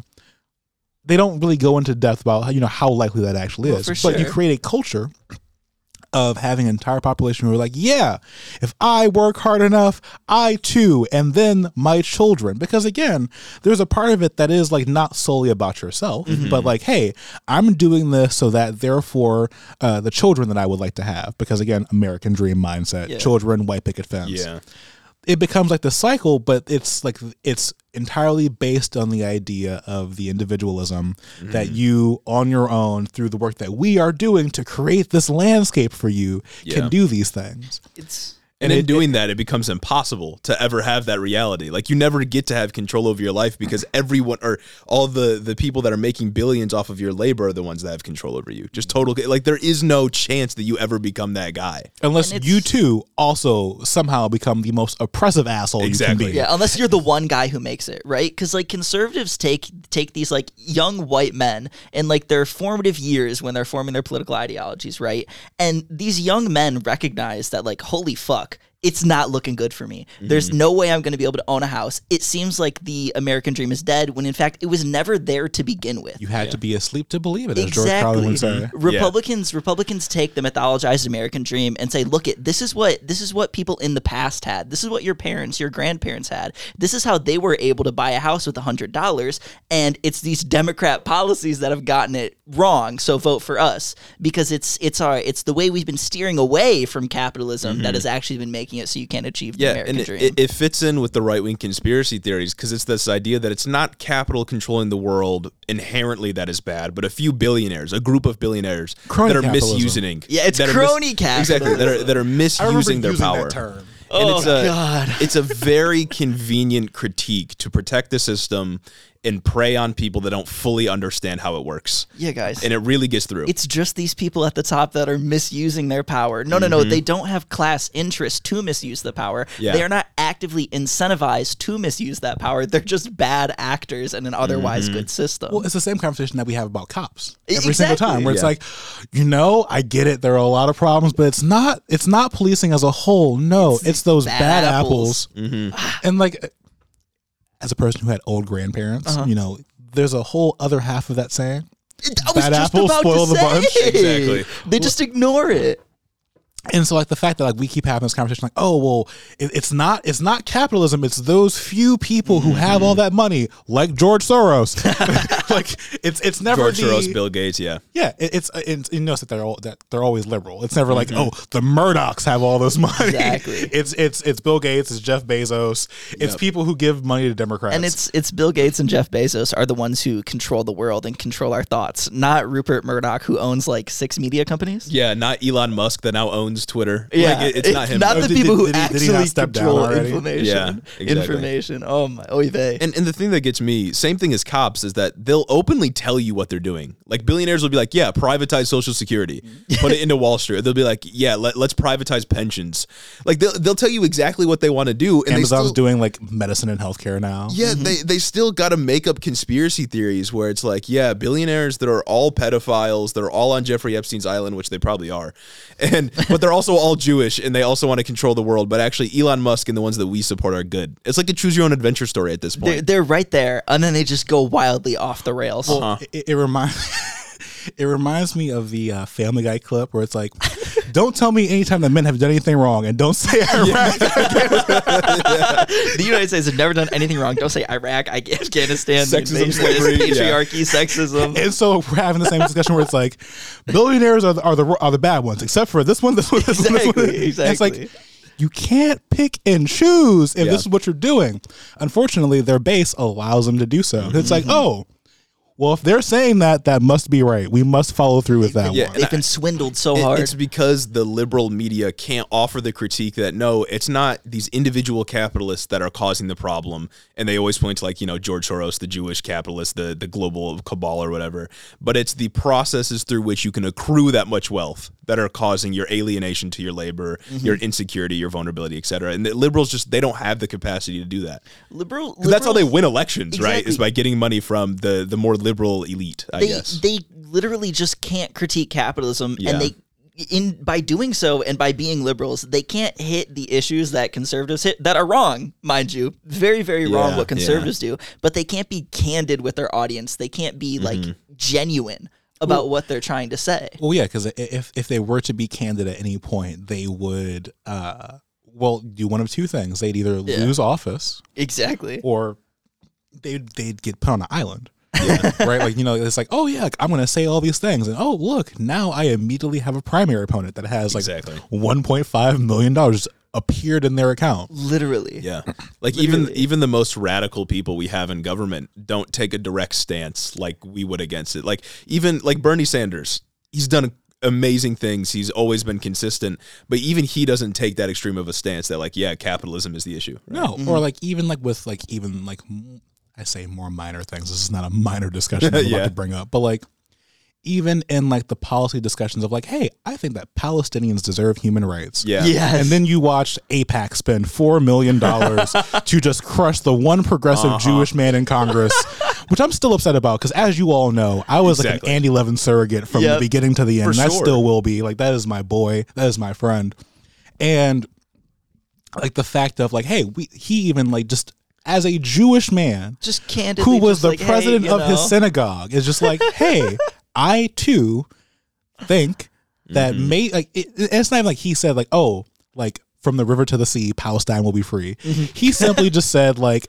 a two state solution sounds fair. Maybe we shouldn't do apartheid. he said guys human rights abuses are bad as simple as that and simply saying that was just like, nope, time to just unleash this fu- metric fuck ton of money. got him axed Yeah, literally. And it's just like when when we are even candid in the slightest, Uh-huh. for him to just simply say, "Hey, I think that brown people shouldn't be dying," Yeah. was enough to be like, "Oh, nope, no, Nope. press nope. the button." Eggs. egg, Get him out of here. like they they they activated the Iron Dome for his campaign. That's what happened, and it's just like, what what in the fuck? But like you apply that to really any time that we within our own party begin to like offer a critique of either our own internals or the system as a whole and we're immediately been like "Shh, no mm-hmm. sit the fuck down Kicked out, silenced. and if and and if you do continue to do so either you have to be lucky enough to where they can't get rid of you where Yeah. like they're like if we do anything to this person it actually hurts us Yeah. or they break you enough to where you're like oh see now you now you fall in line now you're a part of the team thank you Yeah. it happens it, it, one of two ways Yeah. I guess if if you all gain anything from this conversation, it's that uh, the World Economic Forum doesn't control the world. The world's already controlled, and it's right in front of your eyes. There's no secret conspiracy. it's not happening in back rooms Exactly. There's no. Yeah, it's not happening in back rooms. They do it in front of your eyes. They'll tell you what they're doing, and it happens to you all the time. It's it's not the secret group of people running the world. It's your boss that you see every day. yeah Exactly. Like that's what it is. That's who controls you. Like that's like- all it is. God, as as bad as conservatives derail the conversation, the liberals are are just as worse, just in different ways Uh-huh. in their complacency. It's fucking absurd. And I just kind of wanted to go on a tangent real quick because right before I started recording, I went on our Instagram, right? And first thing that popped up is this Politico post, and it's a quote from this Democrat, Representative uh, Marie Gluesenkamp Perez, a Democrat from Washington, Mm. and she said. I just thought you all might like this. It feels like the Democratic Party has taken it upon themselves to be champions of the poorest of the poor. And I think that's great. But I think that it has left Why a is a lot of people in the middle class feeling like people don't understand the issues we're facing. she she's stepping up to the plate to advocate for for the middle class of America. The middle something class no that one's doesn't ever exist. done. Yeah. the middle class of America that we say middle class. She's uh, doing class warfare in the other direction. well, like the worst part is like when we when we say middle class, like we say that because like it's it's a term that means nothing. Exactly. Because if you ask any American who is not well very well versed in their economic Mm-hmm. situation, if you were to just grab the average person off the street and be like, "Hey, would you describe yourself as like poor, middle class, or upper class?" Yeah. They would say middle class by default immediately. Yeah. 100%. So like, oh yeah, I'm fighting for the middle class. So you mean anyone with an economic amount from forty thousand dollars to three hundred and fifty to five hundred thousand dollars? Yeah, and it's also- because it means nothing. No, yeah, because like, what? When have Democrats ever like excluded the middle class from their stump speeches? Literally. it, it doesn't happen. They always say we're fighting for the poor. We're, or they don't even always say we're fighting for the poor. we're It's fighting for the middle working class. Yeah. at the best. The working class, exactly. and like to when I ran, and I, I still say now, I say like poor. I say poor or working poor, like on a Yeah. regular basis. Like, nope, I, middle class. That's not. You can't This make is it working invisible. class and working poor conversations. One hundred percent. Because if you look at it, half of America is living paycheck to paycheck or worse. Mm-hmm. So what the what the fuck? What middle class is that? if you're telling me the middle of America is living paycheck to paycheck and that's okay, what the, what are you doing? Well, like uh, when I before I got in office and before I like switched jobs and I got paid more money, like so, just over a year ago, I was working at, a, at my old high school, Yeah. which is a charter school. So let's uh, have that discussion too. but like I was making twenty four thousand dollars a year. Mm-hmm. God damn.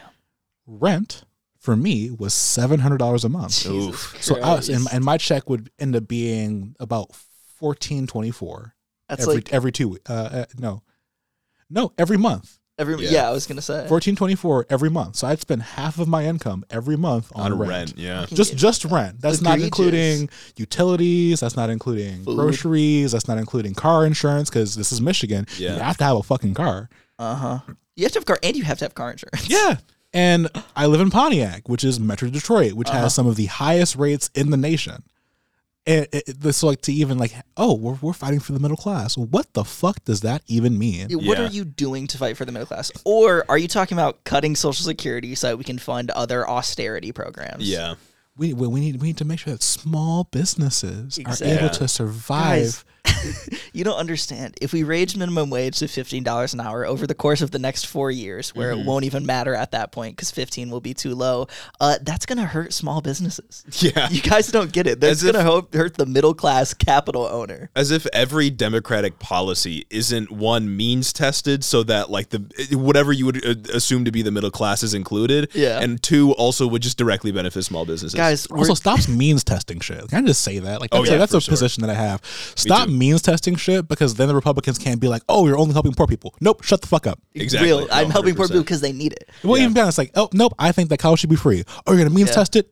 Nope. No. Well, it's like compared to other countries, even our means tested programs are less efficient and effective because we end up leaving people out and discouraging people from actually improving their social standing. and just discouraging people from applying by virtue of it being means tested. Which I guess I'm is not our gonna next get topic. shit anyway. Oh, so true. that our next What a great segue into uh, the great state of Iowa. Oh, facts. right? Because we got some Iowa, Iowan listeners. we got some do. We know we have at least one, right? Whenever So I hear Iowa, I think of Slipknot. It's like the Iowa scream. That's the only. that's the only thing that I remember. I think of cornfields, uh, caucuses. cornfields, caucuses, and Iowa Republicans wanting people to be to starve. Yeah, wanting real. Mm-hmm. poor people to starve specifically. So, speak of the Iowa State Speaker of the Iowa State House, Pat Grassley, just recently proposed a bill that would limit what food participants in um, what food participants in the state's SNAP program can buy Mm-hmm. uh, to what's on the WIC list. which is already so SNAP is um I can't what's the acronym stand for supplemental Supplemental nutrition Okay. and uh, something program. yeah so the what you can assistance program. what you supplemental can- nutrition assistance program. what you can buy with SNAP is already determined by the state right Mm-hmm. it's a state run program that gets federal funding and usually that list is already pretty narrow and you can't buy whatever you it's want also with them. you can't go anywhere and use your EBT card. Yeah. because you, need an EBT. Yeah. It's food stamps. Yeah. Like SNAP So, benefits I mean, are food stamps. I, can have this whole conversation because I grew up. Yeah. I my entire life food stamps. Exactly. Like I know the system very well through and through. Yeah, and there's there's always complaints that like I can't like there's certain things that like my kid is allergic to that I need to buy that I can't buy using this program. Mm-hmm. It's already very narrowly applied, very narrowly applied, and it depends state by state. And in a state like Iowa, I can't imagine it was good beforehand. Oh God, no! And it's also just not everywhere takes EBT. Yeah. So you can't even go anywhere and use your SNAP benefits. No. That's you- that's Right. why it makes me laugh when Republicans are like, "Oh, our welfare systems, they're so generous. They give everyone what they need and we just encourage people to be poor." It's like they, they don't work. Like, Exactly. it doesn't What do you- function. What do you mean? well, so well the funniest thing with, with that is like it's not that we because I, I I would say that the Republicans aren't wrong that we encourage people to be poor yeah, right. because uh-huh. the system itself is a one of two thing, right? It's Yeah. either it's either you're poor and you have government benefits, and there is there's no gradual. Mm-hmm. Mm-hmm. There is a cliff. Yes. So it's either you stay poor and you get the resources that you are literally surviving off of, or you make even a marginal amount more than the government says that you should, and you mm-hmm. have You're cut off. Yeah.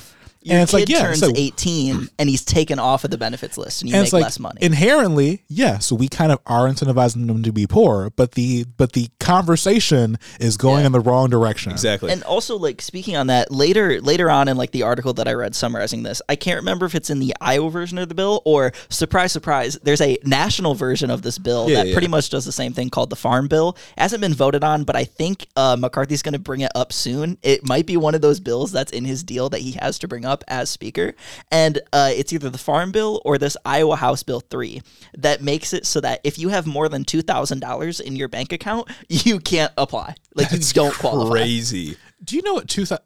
It- It's nothing. If I get my It's tax nothing. return check, boom, done. you're off. done. You're off snap. That's Yeah. You spend it on your food. And, and the genesis for policies like this come from uh, back when we were doing welfare cuts in the 19 in 1996 when we finally moved away from the last little bit of New Deal policies. Yeah. When we were just cutting people off of welfare. And at that time, unemployment did go down, but only because people were forced to go back to work. There's a gun to their head. They had no other choice because if they didn't, they just died, right? Because they don't Yeah. qualify anymore. And also like And unemployment it led to rates- greater poverty, yeah. And also like unemployment rates, rates are like the most like unreliable thing For sure. because like it Yeah. only includes you if you're actively in the job market. Mm-hmm. So like that that conversation as a whole, like oh we're we're at low unemployment rates, people must be doing well, people aren't on government benefits. Yeah, no, whole- dumbass. Like Yeah. they some people simply are not capable of entering the job market. And it's it's not even that. The whole conversation surrounding unemployment completely obfuscates the issue of underemployment. Yeah. And uh, specifically in Iowa here, you know what minimum wage in Iowa is? Uh, 725. 725. 725 baby you work 40 hours a week at 725 you're making $18000 a year Uh-huh. what the fuck are you supposed to do with that And then Republicans say, no one's actually working 725. Find me someone on minimum wage. oh my You, god you literally see again the petty stats shit. are out there. I would Exactly. literally just like grab like multiple bus loads. Like oh you 100% oh you Instead want to of doing see immigrant caravans, do caravans of every minimum wage worker and just force Take them to be to on every Republican's doorstep. Kevin God. McCarthy's California home. Yeah. Fucking- yeah, fucking take ev- absurd, take dude. ev- better yet, take every like I say butt fuck nowhere, like every like middle America, Yeah. like farmer, everybody who lives or- in like houghton yeah, who is making seven twenty five an hour. All these fucking Republicans. It'd be like 20% of the country. Yeah. Exactly. all- not all- even not even just the people making 725 the people making 225 yeah, the tipped like workers tipped like shit, tipped workers, fu- uh, or in, in the case like farmers who Yeah. like have their own like their own home farmer and they're getting shafted. Like Yeah. yeah. We're gonna bus all of you to McCarthy's house. Like start, Or- start like start literally like fuck fuck the uh, immigrant caravans, Mm-hmm. caravans of poor white voters. not even just the people who make 725 on the books the people who are contract workers for places like uber who are allowed to just have contract workers and push all of the essential risk that comes with hiring an employee onto the employee who has to take a risk to do their fucking job correctly Yeah. and then get docked more on taxes because they're a 1099 worker it's fucking insane Yeah. Absolutely It's a whole ridiculous. system built on coercion. Yeah. God damn, but even back to like talking about SNAP benefits here and what they want to limit it to. Uh, you guys know what WIC is? Yeah. It's yeah. it, there you go. Uh, women but and essentially, women, infants, and children. Yeah. it's yeah, it's a program. It's a supplemental keyword supplemental program for women, infants, and children that usually goes with SNAP benefits. Okay. That allows you to buy um, specific goods. And what I was trying to do is they're trying to get the foods you can buy on SNAP limited to only the foods you can get on WIC, which is already uh, Extremely limited. Exactly, and already should ring some alarm bells considering that WIC is a supplemental program. Hot take: Maybe poor people should be able to eat nice meals. They No, should be for able real. to eat, thing, eat things that they think taste good. A poor person Having should fresh get a food? That's crazy. a couple times a week if they want to. So I'm gonna read you what's on the Iowa WIC list. We have fruits and vegetables, milk, cheese, and yogurt, eggs, dairy alternatives. Whole grains, uh, notably in the whole grains, you can't get any buns that have sesame seeds or like nuts on them. Uh, you can only get like whole wheat bun, whole grain buns. Can I point that I'm surprised that dairy alternatives was even allowed? I was this list? surprised. It's 'Cause I just was soy. waiting- Oh, It's they're they're soy. allowing s- they're That's what I'm allowing saying. soy. They're allowing soy, and it gets it gets even crazier Well, when, you, when I read you the list of things that are explicitly like left off, right? But this is still the list of things that are on. Okay, You can only get whole wheat pasta, right? Uh, brown rice. They have breakfast cereal, cereal and hot cereal. why? But that's not going to cover Do you your know Kellogg why shit. for the whole wheat stuff versus like white bread? Why is it only whole wheat? I think the the idea is that whole wheat is more healthy. nutritional. Like there Yeah, are more okay, I nutrients guess. packed in each calorie. This just feels like a uh, re- a revenge plan for what uh, Michelle Obama did with her school lunch. Oh, literally. yeah, we we continue on. We have uh, beans, uh, peas, and lentils, Mm-hmm. peanut butter, chunk light tuna or pink salmon in a can, uh, infant formula baby food, and 100% juice. That's the list of things that people in Iowa would be able to buy with their SNAP benefits. right now. Right. Uh, once this, if this passes. Okay, okay. And this has 40 Republicans co signing the bill right now within the Iowa Jesus House. Christ. So it's looking like it very well could pass. But notably, I just read you all the things that there are, but like that's not going to get your alarm bells ringing on what's left out. Mm-hmm. What's left out explicitly is fresh meat, canned fruits and vegetables, salt and pepper, baked beans, cheese, flour, buns with sesame seeds or nuts, butter, cooking oil, or frozen food that you heat up in the oven. oh my god. You would not be able to buy any of that on SNAP benefits in Iowa So- if this bill passes. The, the, the worst part is like those are all the things that are actually important. Those are like, like, no all the things that like poor people eat. Like that's what I So, used to eat when my mom was struggling. So like let, let's have this poor person conversation, Yeah. right? Like I, I can legit understand. Like I remember like going with my my mom into like Save a Lot Uh-huh. or going into Aldi, and like Mm-hmm. like the first thing that you buy is the shit that has a long shelf life. Yeah. So you immediately are going to buy uh, canned fruits and vegetables. Uh-huh. Because canned fruits and vegetables, you can you can add any amount of seasoning to those vegetables and make them taste good. yeah. Uh, fresh meat, fresh meat's an important thing because I'm sorry, you're not feeding a family off of fucking chicken in a can. Nor is Uh, It's not even Tuna. chicken, it's salmon. Tuna. Salmon and tuna in a can. so like I could see if you're like, hey, no, like no meat over like uh, uh, uh, a certain amount per pound, Yeah, you're not buying like fillets. Like I guess. but like chicken, chicken is one of the cheapest meats Uh-huh. that you use for protein. Uh, like One that of the most protein dense, healthiest foods you can do. Yeah, like it's lean protein. I mean, the, the like all the boxed goods, like boxed mac and cheese, Kraft mac and cheese, Yeah. ramen noodles, Rice.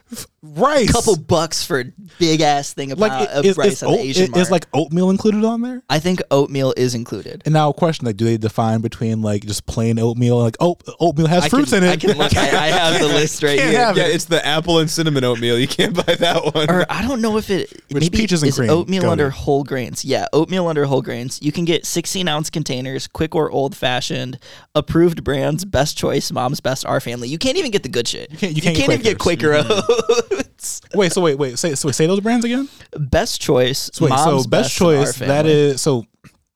Also, let's ask this question: Yeah, How many of those are generics for very specific food companies? Ah, yeah. I would imagine they're all generic. because well now I know they're generics. Yeah. Because I think our family, I feel like that sounds like an Aldi brand. I think it's Aldi, and I think best choice is Walmart. Great, uh, great value. No, Great is Value, Walmart's right. generic brand. But I'm like, you know, like how many of these are like generics or like tied to specific companies Uh-huh. who are like the main food providers in this area? Because Right. like recognize that like in Iowa, like what what fucking grocery stores do you have? No, literally. And I think another crazy thing about this list that is kind of like implicit is these are all like ingredient foods. Mm-hmm. None of these are like food foods. Because, like, a staple when my mom was by herself raising me, Mm. working full time trying to raise a kid as a single mom, was frozen food. Yo, it's, I'm going to get home. I'm tired as fuck from working and taking care of your dumb ass all day. so I'm going to I'm gonna pop this frozen food in the oven, and this is what you're going to get. Totino's, uh, wait, Totino, uh, Tostino's pizza, Yeah. and Yeah. then also pizza rolls. Every fucking French fry and like sure. chicken Uh-huh. nugget in, in the world. Literally. hot pockets. Ooh. Uh, oh, uh, hot pockets were the main one. Hungry Man dinners, if you remember those. Oh, I had so many Hungry Mans. I had so many Swanson TV dinners. Like I Yeah. loved those. You're when I was lying in. Tucker Carlson's the, the, pockets. I the, know. the banquet dinners, like Yeah. the, the the dollar ninety nine. Like here here goes your the worst chicken nuggets in the world. Yeah. but you get a free brownie. Yeah. Or even even if we're getting like a little more bougie with it, I think it's a bird's eye brand. It was this shit. It's called Chicken Voila. It used to be just a couple bucks. like it used to be like I think like four bucks, and it was like a four or five bucks, and it was a full dinner, right? And all you had to do it was broccoli, cheese, noodles, and carrots, and then you just put that shit in a pan, let it go for like ten minutes, and it's served. It's done. I ate that probably almost every night for like five years of my life. But instead, mm-hmm. now we're gonna have kids out here just eating like oh, Canned tuna. these kids are gonna be eating Spam. overnight oats. That's what it's gonna turn Yeah, into. and it's like the Republican Party is always on about protect the kids, protect the kids, and then it comes to kids that are born into poor conditions through no fault of their own. Can't control where you're born. Spawn point is random. Can't even work if they wanted to. yeah, can't even work. And now they just they they- they're cut off from like what they're able to eat through no like they can't control that. Exactly. It's all protect the kids unless they're poor. and it's also like super notable here. What in this are you like sending your kid to like lunch with? Like Yeah. what what are you eating for lunch? Because you can, you can't get like white bread, you can't buy cheese, you can't buy deli meats. And I'm also I'm assuming that like does Iowa have like this is a stupid question. Why am I even asking this? Does Iowa have like a, a free lunch program? I, I I don't think know. so because I think a lot of free lunch is like federally funded. Because like my my concern here also becomes like you're sending kids to school who aren't eating Mm-hmm. at home. Like Literally, literally. you're not about to have a kid who's starving at home now have to be in debt at school. You are going Yeah. to literally like I mean you're already School be starving debt children. is crazy as a concept. School lunch. I oh my god, there were times where I just like forgot money and just couldn't eat. Yeah. like I just forgot to pay my school lunch and they wouldn't serve me food. I was always poor, so my mom always had to fill out the fucking sheet, so I never had to Mm-hmm. worry about it. yeah, And like I remember there there were well to the point like there were days where I would just eat so much at school because like damn like it's real. the, it's it's the end of the month, food stamps have run out, we have Yeah. like another week left. I'm about to like go fucking ham Yeah. on the school food, uh huh. but like recognizing that most schools don't have food, like even like in my concept, okay. For a good portion of the month, I'm eating well, and well being like Chef Boyardee, being like fucking uh, hot dogs that I've cut up and put into a bowl with baked beans, Yeah. right, which are no longer on the fucking list. Yeah, exactly. Hot No, dogs, I don't think hot dogs are on the list You either. explicitly can't. It's. I mean, I would argue it's like not canned meat, so I guess it's, not- not, on the fucking list. And so like it, it like it becomes like, well, what the fuck did you do? You're at- Mm-hmm. at this point, this is just a bill to starve children. Yeah. Yeah. And the worst part is, like, what is like the the the what percentage of Iowa is white? Is is my main question. Very. Oh, much like It's a very I, I'd imagine Like- there's three black people. Right, because like in Michigan, like it's like I think like black people are like fifteen percent, if that. Something like that. So like, uh, in my also thought concept here is like you're not even attempting to hurt poor brown You're people not even here. like being racist. Because like in Michigan, it'd be like, poor oh, yep, people. fuck the brown people. Like Alabama, we're doing this to specifically hurt poor Yeah. black and brown people. Yeah. In Iowa, what what do you do? Is this personal? Are you hurting? Because there's there's ten people in Iowa. One of them was the math teacher of a kid when he was younger, and he's like, you know what? Fuck this math teacher. Gave me a D on my exam. And now I'm, gonna- I'm gonna make his grandchildren starve. Get Like that's rid what's of his happening. food stamps. It's it's fucking ridiculous, and I think it's also funny because like back when Green New Deal stuff was Mm-hmm. popping off, like what four or five years ago, the whole thing was AOC wants to take our burgers away. The Iowa Republicans are taking your burgers away. Literally. Come on. And Yeah. Mm-hmm. it's like even it's the JID line on um crack sandwich. I don't got cheeseburger money, Stop, make a stop. sandwich. First of all, well, we're gonna have a different conversation. How the fuck do you know uh, any line off the Forever Story? what do you mean? How do I know that album bangs? So, just so really random fact about me as a person, right? Okay. I love music. I play three different instruments. What do you I, what do you play? I play bass, guitar, and drums. That's that fucks. Uh, and so I grew up in a house. I grew up in Pontiac. I grew up in a household Yeah. that had like my stepdad was a rapper. Like him and his twin brother are actually kind of good, but they Oh, don't make cool. music anymore. Okay, okay. And so I grew up with that. My favorite uh, record label is Dreamville because Dreamville Love is J. Is is Did you hear the new goated. song? Oh, you mean uh, the one that he like just yeah, of course Yeah, I. Great. it's gas. Excellent. Like the fact he just took a beat and was like, "Hey, I'm gonna make it. I'm gonna make a Fan song." beat, over that. yeah. But so JID, like there are so many JID quotes that are anti-capitalist. Hold on, let's, Oh, let's yeah. just go there. If you've never listened to JID before, like listen to really the uh not the Forever Story, uh DiCaprio too. DiCaprio too. There are so many like goaded lines on there where he's just like dropping like, "Hey, rich people, hey, capitalism," Uh-huh. or like uh, the Spillage Village, uh, like makers of like Earth Gang. There are so like The Spillage Village Baptized. album goes crazy. Ba- that's exactly what I like was thinking of. baptized. He straight up says like, you know, like if, if if we ain't got no more no more money, let's eat the rich. Like just straight up says it. But His like verse is crazy on baptized too. I know, right? Oh. But like to that point, like like there are already like so many things that Snap doesn't do Yeah. that we are now even further constricting. Like one of the key things about like uh, food stamps in most places, you can't get hot food. Mm-hmm. Like you have to cook it, and and it's in, in most situations by having frozen food, it's not that difficult to throw some shit in, into the microwave or into the Yeah. oven. Yeah. But like you're inherently already making it difficult by saying that people can't get hot food on Mm-hmm. on government benefits. So now looking at Iowa, it's like, oh no, not only is it already difficult somewhat to have food stamps and go through that system, we're now even going to make it even harder. Now you're Yeah. again, you're Yeah. they are turning their citizenry back into uh, peasants. Yeah. Yeah. Well, and, and, and that's my broader critique of our welfare systems is that they're not designed to slowly lift people out of poverty. Like you said, it's a steep cliff drop off. They're not designed to lift you out of poverty. They're designed to make it so you don't literally die and then you can get back into the workforce. Because if there was no social safety net at all, there probably would have been a revolt by now because people aren't just going to starve to death. Is Iowa, is Iowa just doing their best to like turn their their state fully back into like a farming serfdom? I don't know. Feudalism, it's, yeah. It's funny because It's just the, back to company towns. Like, the justification. I have a quote from uh, Pat Grassley. Let me Any see relation if I to can find it in my show. No, I was looking though. Wait, because Chuck, Chuck's not Iowa, is he? Wisconsin. Wi- uh, no. No. No, Chuck, no, I no, don't no, know. no, no, no, no. I'm, Get a fact check. I'm thinking like, of I'm- I'm just gonna look it Ron, up. the guy Okay. that keeps trying to get rid of Social Security. He just Yeah. won his seat. He shouldn't have won. Ron Johnson is Ron Wisconsin, Johnson's yeah. Wisconsin. Oh yeah, That's he what I'm runs on thinking of, buddy. privatizing Social Security. fucking insane. Yeah. Right. Anyway, but yeah, I have a quote from Pat Grassley justifying this cut to Snap, and he said, "quote." It's these entitlement programs. They're the ones that are growing within the budget and putting pressure on us being able to fund other priorities. Like what, brother? Like, feeding the people is not a priority. what are state governments for? Like sure more people fun, are for more funding for the cops. Insecure isn't a priority. police. Also, to make it worse, he is Iowa. Chuck Grassley. Chuck Grassley is Iowa. There's no way there's not a connection. Yeah, no, like like he he he How many was Grassleys he was be? born What in an Har- awful Hartford, family. Iowa. Like he, he Okay. he's a Grassley. He's the senator from Iowa. That's What, great. what an awful family. Yeah. that's that's insane. That's kind of bitchless too. I mean, Yeah. like, look at the Huckabees and the Manchins, the Vosses. Like they they're won't go away. they will not go away. It's the worst thing. But like Mhm. it it it, it just blows my mind that at, at even if you don't want to give people housing, Mhm. if you don't want to give people money, you don't want to give them jobs. Like no jobs guarantee, no Yeah.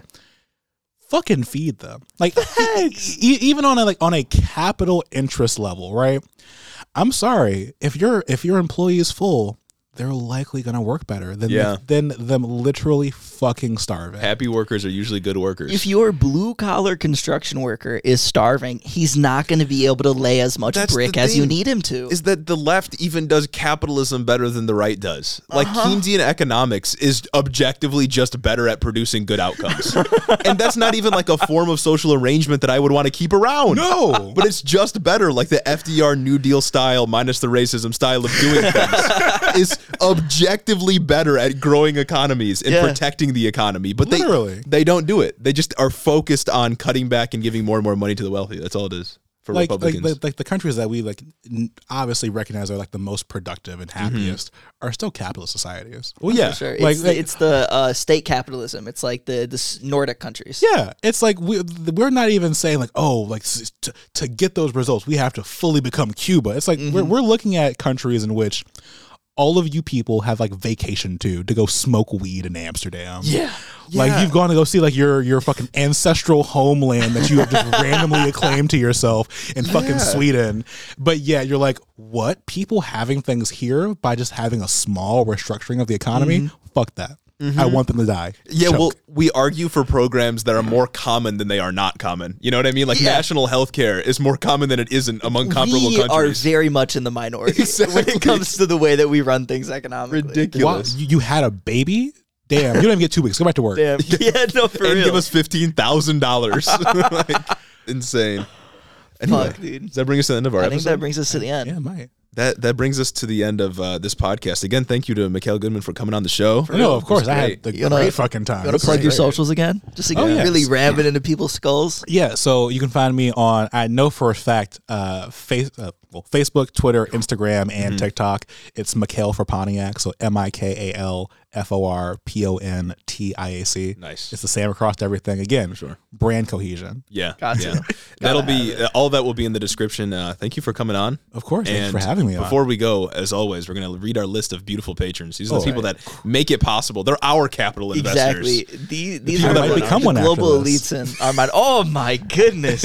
Oh, These are the people. This is the head in the office cabal. that run the exactly. show. They keep the these elites lights who on. run this. They keep the mic on. So special thanks to Cricket Scrapbook Layouts, Nikki Nine Lives, Kaden Kraut, Lord T, Chris the Postman, Christy Beck, Talia Katz, 40% Spite. This is a long list. It's Yeah. Andrew Harris, Mike Joplinski, Mattias T, The B Plot, Omar Zuno, Clayton LaFed, Mark Yeager, Sarah McRoberts, Derek Messina, Dylan B. Kaz, Caleb Joy, Jim Bobs, Carl D, Rich Toro, Tari, Gavin Meyer Maldonado, Hunter W, Fergalaki, Max Vesquez, Jacob Rogers, Colt Newberry, Fixer Punk, Jing, Jim Egbers, Jeff Muzzy, Ted Cruz's Boy Toy, Bagel Burrito, Cincy Alex, Brad, Joe Stenstrom, Austin Reed, Adrian Sandoval, Chloe Sam 601, Judah Marshall, Colleen Cuts, Timothy Espinoza, Gregory isn't my name, Ver Yuk, Jennifer DeVoe, uh, Big Bird Titty, Eliza, and my mom. Thank you all for supporting the show on Patreon. Couldn't do it without you. Um, Looking to grow that list in 2023. I mean, now I'm going to be added to that list. Oh That's my right. See, you have a new. Patreon We'll subscriber Mikal already. Goodman will be in the description as well. Uh, thanks for Let's listening, go. everybody.